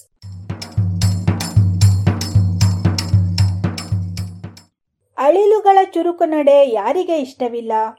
ಪುಟಪುಟನೆ ಓಡುವ ಇವು ಜಿಗಿಯುವುದರಲ್ಲೂ ಪರಿಣಿತರು. ರೆಂಬೆಯಿಂದ ರೆಂಬೆಗೆ ನೆಗೆಯುತ್ತಾ ಮರದಲ್ಲಿ ಓಡಾಡುವ ಅಳಿಲುಗಳನ್ನು ನೋಡುವುದೇ ಚಂದ. ಆದರೆ ಈ ಅಳಿಲುಗಳು ಒಮ್ಮೆಯೂ ನೆಗೆಯುವಾಗ ಕೆಳಗೆ ಬೀಳುವುದಿಲ್ಲವಲ್ಲ. ರೆಂಬೆ ಸಣ್ಣದೇ ಇರಲಿ, ದಪ್ಪಗೆ ಇರಲಿ, ತಪ್ಪದೆ ಹಾರಿ ಕುಳಿತುಕೊಳ್ಳುತ್ತವೆ. ಅಂದರೆ ಇವುಗಳ ದೂರದ ಅಂದಾಜು ಬಹಳ ನಿಖರವಾಗಿರಬೇಕು. ಆದರೆ ರೆಂಬೆ ಬಾಗಿ ಚಿಮ್ಮುವಂತಿದ್ದರೆ ಈ ಅಂದಾಜು ತಪ್ಪಾಗಬೇಕಲ್ಲವೇ? ಹಾಗಿದ್ದರೂ ಅಳಿಲುಗಳು ಸಣ್ಣ ಚಿಮ್ಮುವ ರೆಂಬೆಯಿಂದ ಜಿಗಿಯುವಾಗಲೂ ತಪ್ಪದೆ ತಾವು ಮುಟ್ಟಬೇಕಾದ ಗುರಿಯನ್ನು ಕರಾರುವಕ್ಕಾಗಿ ಮುಟ್ಟುತ್ತವಲ್ಲ. ಅದು ಹೇಗೆ? ಈ ಕಲೆಯನ್ನು ಅವು ಕಲಿಯುತ್ತವೆಯೋ ಅಥವಾ ಹುಟ್ಟಾ ಬಂದ ಗುಣವೋ? ಅಳಿಲುಗಳು ಜಿಗಿಯುವಾಗ ತಾವು ಹಾರಬೇಕಾದ ದೂರವನ್ನು ರೆಂಬೆ ಎಷ್ಟು ಬಾಗುತ್ತದೆ ಎಂಬುದನ್ನು ಗಮನಿಸಿ ಅಥವಾ ಗ್ರಹಿಸಿ ಅದಕ್ಕೆ ತಕ್ಕಂತೆ ಹೊಂದಿಸಿಕೊಳ್ಳುತ್ತವೆ ಎನ್ನುವ ಸ್ವಾರಸ್ಯಕರ ವಿಷಯವನ್ನು ಅಮೆರಿಕೆಯ ನೆಬ್ರಾಸ್ಕಾ ವಿಶ್ವವಿದ್ಯಾನಿಲಯದ ಪ್ರಾಣಿ ನಡವಳಿಕೆ ತಜ್ಞ ನತಾನಿಯಲ್ ಹಂಟ್ ಮತ್ತು ಸಂಗಡಿಗರು ಪತ್ತೆ ಮಾಡಿದ್ದಾರೆ. ಇವರು ಸಯೂರಸ್ ನಿಗ್ರಸ್ ಎನ್ನುವ ಅಳಿಲುಗಳ ಪ್ರಭೇದಗಳ ಮೇಲೆ ಪ್ರಯೋಗಗಳನ್ನು ಮಾಡಿದ್ದಾರೆ. ಉದ್ಯಾನದಲ್ಲಿ ಅಳಿಲುಗಳು ಓಡಾಡುವೆಡೆ ಎರಡು ಕಬ್ಬಿಣದ ಪಟ್ಟಿಗಳನ್ನು ಭದ್ರವಾಗಿ ಕಟ್ಟಿ ಇಟ್ಟಿದ್ದಾರೆ. ಇದರಲ್ಲಿ ಒಂದರ ಮೇಲೆ ಪುಟ್ಟ ಬೋಗುಣಿಯಲ್ಲಿ ಆಹಾರವನ್ನು ಇಡಲು ವ್ಯವಸ್ಥೆ ಮಾಡಿದ್ದಾರೆ. ಇನ್ನೊಂದು ಪಟ್ಟಿಯಿಂದ ಆಹಾರವಿರುವ ಪಟ್ಟಿಗೆ ಜೋಡಿಸಿದಂತೆ ಕಾಣುವ ತೆಳುವಾದ ಪಟ್ಟಿಯಿಂದ ಸೇತುವೆ ಕಟ್ಟಿದ್ದಾರೆ. ಈ ಸೇತುವೆಯ ಮೇಲೆ ಕಾಲಿಟ್ಟ ಕೂಡಲೇ ಅದು ಕೆಳಗೆ ಬಾಗಿಬಿಡುತ್ತೆ. ಅಂದರೆ ಅದರ ಮೇಲೆ ನಡೆದು ಆಹಾರವಿರುವೆಡೆ ತಲುಪುವುದು ಅಸಾಧ್ಯ. ಅದರಲ್ಲಿ ಸ್ವಲ್ಪ ದೂರ ಚಲಿಸಿದ ನಂತರ ಕೆಳಗೆ ಬೀಳುವುದಕ್ಕೆ ಮೊದಲೇ ಜಿಗಿದು ಆಹಾರವಿದ್ದ ಬೋಗುಣಿಯನ್ನು ತಲುಪಬೇಕಾಗಿತ್ತು. ಪ್ರಯೋಗದಲ್ಲಿ ಸೇತುವೆಯಾಗಿದ್ದ ಪಟ್ಟಿ ನೋಡಲು ಒಂದೇ ತೆರನಾಗಿದ್ದರೂ ಬೇರೆ ಬೇರೆ ಪ್ರಮಾಣಕ್ಕೆ ಬಾಗುವಂತೆ ಇವರು ಜೋಡಿಸಿದ್ದರು. ಇವುಗಳ ಮೇಲೆ ಅಳಿಲುಗಳು ಬಂದಾಗ ಅವು ಜಿಗಿಯುವುದು ಹೇಗೆ ಎಂದು ವಿಡಿಯೋ ಚಿತ್ರಗಳನ್ನು ತೆಗೆದರು. ಅಳಿಲುಗಳು ಕೇವಲ ದೂರವನ್ನಷ್ಟೇ ಅಳೆಯುತ್ತಿದ್ದರೆ ಸೇತುಪಟ್ಟಿಯ ಮೇಲೆ ಯಾವಾಗಲೂ ಒಂದೇ ಸ್ಥಾನದಿಂದ ಹಾರಬೇಕಿತ್ತು. ಆದರೆ ಈ ಪಟ್ಟಿಗಳು ಬಾಗುತ್ತಿದ್ದರಿಂದ ಅದು ಸಾಧ್ಯವಾಗುತ್ತಿರಲಿಲ್ಲ. ವಿಚಿತ್ರವೆಂದರೆ ಸೇತುಪಟ್ಟಿಗಳು ಯಾವುದೇ ಆಗಿದ್ದರೂ ಅಳಿಲುಗಳು ಕೆಳಗೆ ಬೀಳಲೇ ಇಲ್ಲ. ಅಂದರೆ ಅವು ಪ್ರತಿ ಬಾರಿ ಜಿಗಿಯುವಾಗಲೂ ತಾವು ತಲುಪಬೇಕಾದ ದೂರ ಬೇರೆ ಬೇರೆಯಾಗಿರುವುದನ್ನು ಗ್ರಹಿಸುತ್ತಿದ್ದವು. ಅಷ್ಟೇ ಅಲ್ಲ, ರಂಬೆ ತೆಳುವಾಗಿದ್ದಷ್ಟು ಜಿಗಿಯಲು ಬೇಕಾದ ಬಲ ಹೆಚ್ಚಿರಬೇಕು. ಅಂದರೆ ಗುರಿಗೆ ಬಹಳ ಹತ್ತಿರ ಬಂದು ಜಿಗಿಯುವುದು ಸಾಧ್ಯವಿಲ್ಲ. ಇಂತಹ ಸಂದರ್ಭದಲ್ಲಿ ಅಳಿಲುಗಳು ಹೆಚ್ಚು ಬಾಗುವ ಸೇತುಪಟ್ಟಿಯನ್ನೇರಿದಾಗ ಬಹಳ ದೂರ ಜಿಗಿಯುತ್ತಿದ್ದವು. ಕಡಿಮೆ ಬಾಗುವ ಪಟ್ಟಿಯ ಮೇಲೆ ಹೆಚ್ಚು ದೂರ ಸಾಗಿ ಬಂದು ಕಡಿಮೆ ದೂರ ಜಿಗಿಯುವಂತೆ ಹೊಂದಿಸಿಕೊಳ್ಳುತ್ತಿದ್ದವು. ಇದು ಈ ಪ್ರಾಣಿಗಳು ತಮ್ಮ ಜಿಗಿಯುವ ಹಾಗೂ ದೂರವನ್ನು ಅಳೆಯುವ ಸಾಮರ್ಥ್ಯದ ಜೊತೆಗೆ ತಾವಿರುವ ನೆಲೆಯ ದೃಢತೆಯನ್ನು ಗ್ರಹಿಸಿ ಜಿಗಿಯಬೇಕಾದ ದೂರವನ್ನು ಸರಿಹೊಂದಿಸಿಕೊಳ್ಳುತ್ತವೆ ಎಂದು ಇವರು ಗಮನಿಸಿದ್ದಾರೆ. ಥೇಟ್ ಜಿಮ್ನೇಷಿಯಂ ಸ್ಪರ್ಧಿಗಳ ತರ. ಈ ಸಂಶೋಧನೆಯ ವಿವರಗಳನ್ನು ಸೈನ್ಸ್ ಪತ್ರಿಕೆ ಇತ್ತೀಚಿನ ಸಂಚಿಕೆಯಲ್ಲಿ ಪ್ರಕಟಿಸಿದೆ.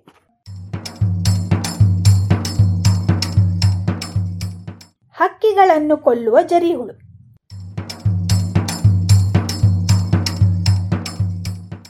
ಬಚ್ಚಲಲ್ಲಿ ಹರಿದಾಡುವ ಜರಿಹುಳು ಅಥವಾ ಕೆಲವರು ಲಕ್ಷ್ಮೀ ಚೇಳು ಎನ್ನುವ ಬಹುಪಾದಿ ಹುಳುವನ್ನು ನೋಡಿರಬೇಕಲ್ಲ. ಹೆಚ್ಚೆಂದರೆ ಅವು ಐದಾರು ಅಂಗುಲ ಇರುತ್ತವೆ. ಸಣ್ಣ ಪುಟ್ಟ ಕೀಟಗಳನ್ನು ಹಿಡಿದು ತಿನ್ನುತ್ತವೆ ಎನ್ನುವುದು ತಿಳಿದ ವಿಷಯ. ಸಾಮಾನ್ಯವಾಗಿ ಕೀಟಗಳನ್ನು ತಿನ್ನುವ ಹಕ್ಕಿಗಳು ಇದನ್ನು ಬೇಟೆಯಾಡುವುದುಂಟು. ತಮ್ಮ ಬೇಟೆಗಾರರಾದ ಹಕ್ಕಿಗಳನ್ನು ಬೇಟೆಯಾಡುವ ಇಂತಹ ಹುಳುಗಳು ಇವೆಯಂತೆ. ಆಸ್ಟ್ರೇಲಿಯಾದ ಮೊನಾಶ್ ವಿಶ್ವವಿದ್ಯಾನಿಲಯದ ಪ್ರಾಣಿ ವಿಜ್ಞಾನಿ ಲ್ಯೂಕ್ ಹಾಪಿನ್ ಮತ್ತು ಸಂಗಡಿಗರು ಹೀಗೊಂದು ದೈತ್ಯ ಜರಿಹುಳುವನ್ನು ಗುರುತಿಸಿದ್ದಾರೆ. ಆಸ್ಟ್ರೇಲಿಯಾದಿಂದ ಪೂರ್ವಕ್ಕೆ ಸುಮಾರು ಸಾವಿರದ ನಾನೂರು ಕಿಲೋಮೀಟರ್ ದೂರದಲ್ಲಿರುವ ಫಿಲಿಪ್ ಐಲ್ಯಾಂಡ್ ಎನ್ನುವ ದ್ವೀಪದಲ್ಲಿ ಈ ದೈತ್ಯ ಹುಳುಗಳಿವೆ. ಇವು ಸುಮಾರು ಒಂದು ಅಡಿಯಷ್ಟು ಉದ್ದ ಬೆಳೆಯುತ್ತವೆ. ಸಮುದ್ರ ತೀರದಲ್ಲಿ ಕಲ್ಲುಗಳ ಸಂದಿಯಲ್ಲಿ ವಾಸಿಸುವ ಇವು ಅದೇ ಕಲ್ಲುಗಳ ಎಡೆಯಲ್ಲಿ ಗೂಡು ಕಟ್ಟಿ ಮೊಟ್ಟೆ ಇಡುವ ಕೆಲವು ಸಮುದ್ರ ಹಕ್ಕಿಗಳ ಮರಿಗಳನ್ನು ಸ್ವಾಹ ಮಾಡುತ್ತವಂತೆ. ಒಂದು ಸಮುದ್ರ ತೀರದಲ್ಲಿ ಒಂದು ವರ್ಷದಲ್ಲಿ ಸುಮಾರು ಮೂರು ಸಾವಿರದ ಏಳು ನೂರು ಹಕ್ಕಿ ಮರಿಗಳನ್ನು ಇವು ಕೊಂದಿವೆ ಎಂದು ಇವರು ಸಮೀಕ್ಷೆ ಮಾಡಿದ್ದಾರೆ. ಸಾಮಾನ್ಯವಾಗಿ ಹಕ್ಕಿಗಳು ಹುಳುಗಳನ್ನು ತಿನ್ನುವ ಜೀವಿಗಳು. ಇಲ್ಲಿ ಅದು ಉಲ್ಟಾ ಆಗಿರುವುದು ವಿಚಿತ್ರವಾದರೂ ಸತ್ಯ.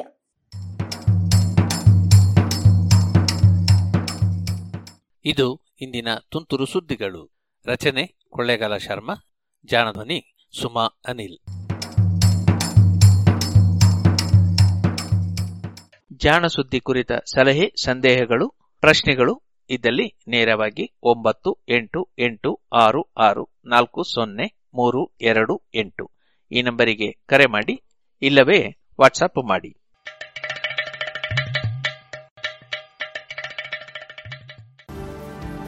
ಇದುವರೆಗೆ ಜಾಣ ಸುದ್ದಿ ಕೇಳಿದಿರಿ. ಇನ್ನೀಗ ಮಧುರಗಾನ ಪ್ರಸಾರವಾಗಲಿದೆ.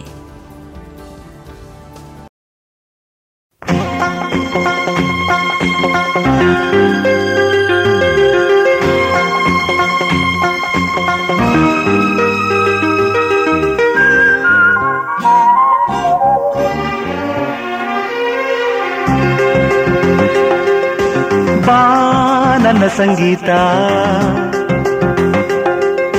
ಬಾ ನನ್ನ ಸಂಗೀತ, ನಿನಗಾಗಿ ನನ್ನ ಸಂಗೀತ, ಸಂಗಾತಿ ನಿನಗಿಂದು ಶುಭಾಶಯ ಸಂಗೀತ. ಬಾ ನನ್ನ ಸಂಗೀತ, ನಿನಗಾಗಿ ನನ್ನ ಸಂಗೀತ.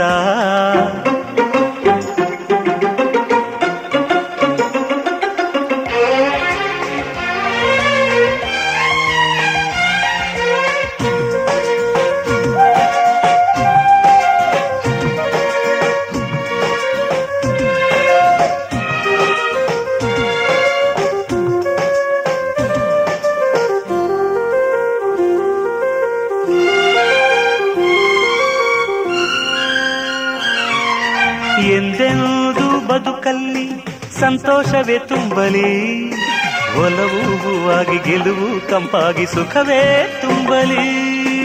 ಆ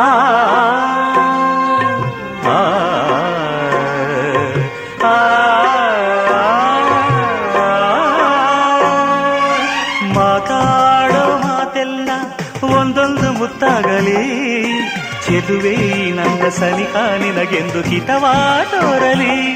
ನಗು ನಗುತ್ತಾ ನಾವು ದಿನವೂ ಸೇರಿನಲ್ಲೇ ಹೀಗೆ ನಲಿಯುವ, ಕನಸಲ್ಲಿ ತೇಲಾಡುವ, ಸವಿಗನಸಲ್ಲಿ ತೇಲಾಡುವ. ಬಾ ನನ್ನ ಸಂಗೀತ, ಬಾ ನನ್ನ ಸಂಗೀತ, ನಿನಗಾಗಿ ನನ್ನ ಸಂಗೀತ, ಸಂಗಾತಿ ನಿನಗಿಂದು ಶುಭಾಶಯ ಸಂಗೀತ.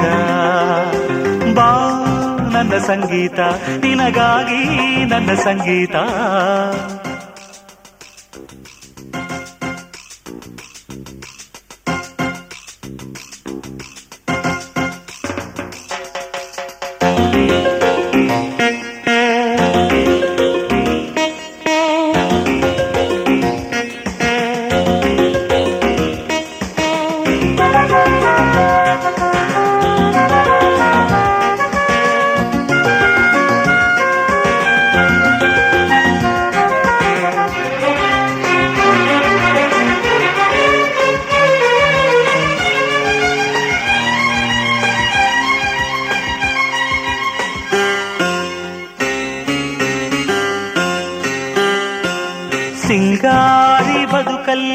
ಶೃಂಗಾರವೇ ತುಂಬಲಿ, ನನ್ನ ಬಂಗಾರಿ ನನ್ನ ವಯ್ಯಾರಿ ದಿನವೂ ನಲಿಯಲಿ.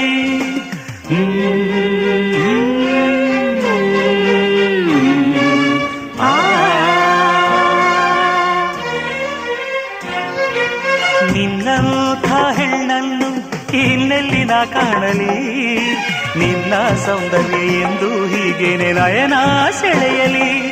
ನಿನ್ನ ಕಂಡ ಮೇಲೆ ನನ್ನಲ್ಲೇ ನೂರು ವರುಷ ಬದುಕುವ ಹೊಸ ಆಸೆ ನನಗಾಗಿದೆ, ಈಗ ಹೊಸ ಆಸೆ ನನಗಾಗಿದೆ.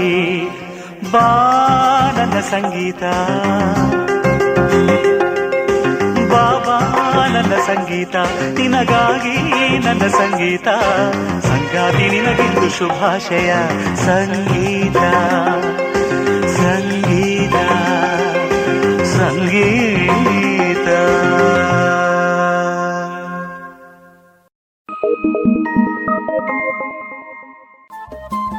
ರೇಡಿಯೋ ಪಾಂಚಜನ್ಯ ತೊಂಬತ್ತು ಬಿಂದು ಎಂಟು ಎಫ್ಎಂ ಸಮುದಾಯ ಬಾನುಲಿ ಕೇಂದ್ರ ಪುತ್ತೂರು. ಇದು ಜೀವ ಜೀವದ ಸ್ವರ ಸಂಚಾರ.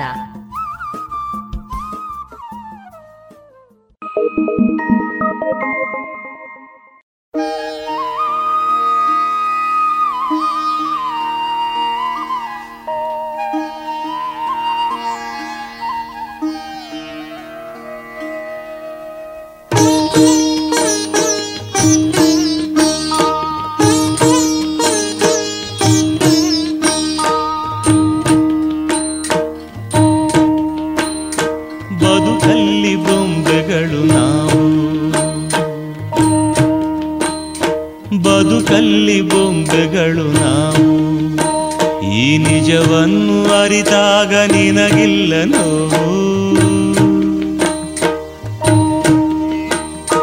ಬದುಕಲ್ಲಿ ಬೊಂಬೆಗಳು ನಾವು, ಸಿಹಿಯೊಂದೆ ತುಂಬಿಲ್ಲ ಬೆರೆತಿಹುದು ಬೇವು. ಬದುಕಲ್ಲಿ ಬೊಂಬೆಗಳು ನಾವು, ಚೆಲುವಾದ ಹೂವುಂಟು ಬಳಿಯಲ್ಲೇ ಮುಳ್ಳುಂಟು, ಆ ದೇವನಾಟ ಇದೆ. ಚೆಲುವಾದ ಹೂವುಂಟು ಬಳಿಯಲ್ಲೇ ಮುಳ್ಳುಂಟು, ಆ ದೇವನಾಟ ಇದೆ. ಕಹಿಯಾದ ಜೇನುಂಟು ಅದರಂತೆ ವಿಷವುಂಟು, ಭೂಮಿಲಿ ಎಲ್ಲ ಇದೆ. ಇದು ಬೇಕು ಅದು ಬೇಕು ಎನಬೇಡ ನೀನೆಂದು, ಬಂದಿದ್ದು ನಿನದೆಂದುಕೋ. ಇದು ಬೇಕು ಅದು ಬೇಕು ಎನಬೇಡ ನೀನೆಂದು, ಬಂದಿದ್ದು ನಿನದೆಂದುಕೋ.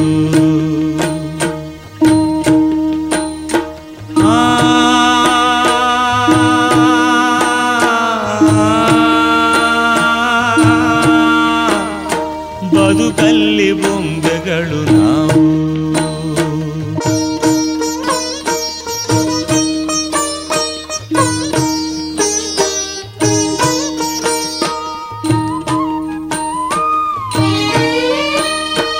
ಅಲೆಯುಂಟು ಕಡಲಂತೆ, ಸುಳಿಯುಂಟು ಮಡುವಂತೆ, ಭಯ ಉಂಟು ಎಲ್ಲೆಲ್ಲಿಯೂ. ಸುರರುಂಟು ಅಲ್ಲಲ್ಲಿ, ರಕ್ಕಸರ ಗುಂಪಲ್ಲಿ, ಬೆಳಕುಂಟು ಇರುಳಲ್ಲಿಯೂ. ಭಯ ಬಿಟ್ಟು ನಡೆ ಮುಂದೆ, ಅವನಿರುವ ನಿನ್ನ ಹಿಂದೆ, ನಂಬಿದರೆ ಕಾಪಾಡುವ. ಭಯ ಬಿಟ್ಟು ನಡೆ ಮುಂದೆ, ಅವನಿರುವ ನಿನ್ನ ಹಿಂದೆ, ನಂಬಿದರೆ ಕಾಪಾಡುವ.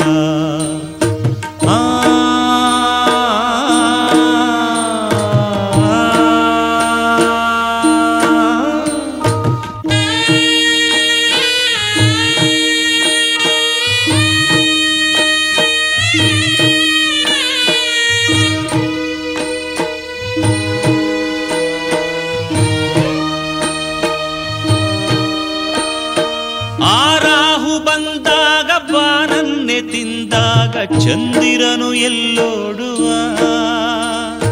ಕಡಲುಕ್ಕಿ ಬಂದಾಗ, ನೆಲ ಕಾಣದಾದಾಗ, ಮಾನವನು ಹೇಗುಳಿಯುವ. ಒಮ್ಮೊಮ್ಮೆ ಆ ಬ್ರಹ್ಮನಿದಿರೆಯಲಿ ಬರೆದಾಗ ಹೀಗೇನೆವು ಜೀವವೇ. ಒಮ್ಮೊಮ್ಮೆ ಆ ಬ್ರಹ್ಮನಿದಿರೆಯಲಿ ಬರೆದಾಗ ಹೀಗೇನೆವು ಜೀವವೇ.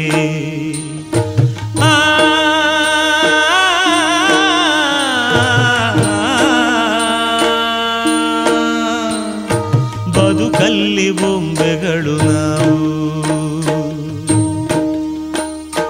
ನಿಜವನ್ನು ಅರಿತಾಗ ನಿನಗಿಲ್ಲ ನೋವು.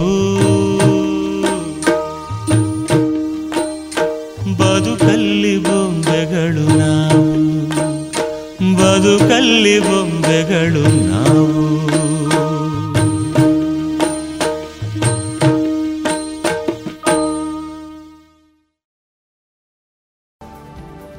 ಇದುವರೆಗೆ ಮಧುರ ಗಾನ ಪ್ರಸಾರವಾಯಿತು.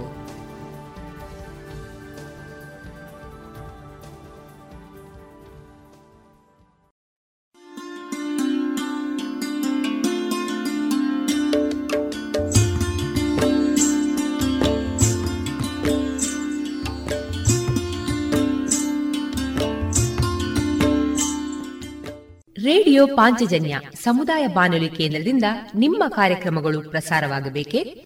ಹಾಗಿದ್ದರೆ ನಮ್ಮನ್ನು ಸಂಪರ್ಕಿಸಿ. ನಮ್ಮ ದೂರವಾಣಿ ಸಂಖ್ಯೆ ಸೊನ್ನೆ ಎಂಟು ಎರಡು ಐದು ಒಂದು ಎರಡು ಒಂಬತ್ತು ಎಂಟು ನಾಲ್ಕು ಒಂಬತ್ತು ಒಂಬತ್ತು.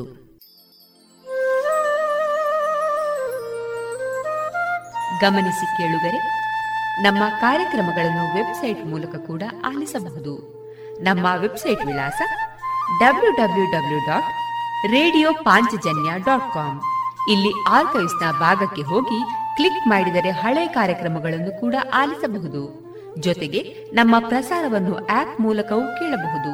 ಪ್ಲೇಸ್ಟೋರ್ನಲ್ಲಿ ಪಾಂಚಜನ್ಯ ಸರ್ಚ್ ಮಾಡಿ ಡೌನ್ಲೋಡ್ ಮಾಡಿಕೊಂಡು ತಮ್ಮ ಮೊಬೈಲ್ಗಳಿಗೆ ಇನ್ಸ್ಟಾಲ್ ಮಾಡಿದರೆ ರೇಡಿಯೋ ಪ್ರಸಾರದ ಕಾರ್ಯಕ್ರಮವನ್ನು ನೀವು ಆಲಿಸಬಹುದು.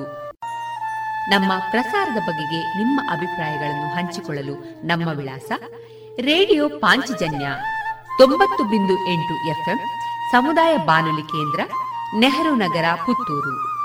ನಮ್ಮ ದೂರವಾಣಿ ಸಂಖ್ಯೆ ಸೊನ್ನೆ ಎಂಟು ಎರಡು ಐದು ಒಂದು ಎರಡು ಒಂಬತ್ತು ಎಂಟು ನಾಲ್ಕು ಒಂಬತ್ತು ಒಂಬತ್ತು. ಇಮೇಲ್ ವಿಳಾಸ radio Panchajanya at Gmail dot com. ನಮ್ಮ ವಿಳಾಸ ಮತ್ತೊಮ್ಮೆ ರೇಡಿಯೋ ಪಾಂಚಜನ್ಯ ತೊಂಬತ್ತು ಬಿಂದು ಎಂಟು ಎಫ್ಎಂ ಸಮುದಾಯ ಬಾನುಲಿ ಕೇಂದ್ರ, ನೆಹರು ನಗರ, ಪುತ್ತೂರು. ನಮ್ಮ ದೂರವಾಣಿ ಸಂಖ್ಯೆ ಸೊನ್ನೆ ಎಂಟು ಎರಡು ಐದು ಒಂದು ಎರಡು ಒಂಬತ್ತು ಎಂಟು ನಾಲ್ಕು ಒಂಬತ್ತು ಒಂಬತ್ತು. ಇಲ್ಲಿಗೆ ಈ ಹೊತ್ತಿನ ಪ್ರಸಾರ ಕಾರ್ಯಕ್ರಮವನ್ನ ಮುಕ್ತಾಯಗೊಳಿಸುತ್ತಿದ್ದೇವೆ. ಆತ್ಮೀಯ ಕೇಳುಗರಿಗೆಲ್ಲ ರೇಡಿಯೋ ಪಾಂಚಜನ್ಯದ ಬಳಗದ ಪರವಾಗಿ ನಾನು ತೇಜಸ್ವಿ ರಾಜೇಶ್ ಮಾಡುವ ಅನಂತ ವಂದನೆಗಳು.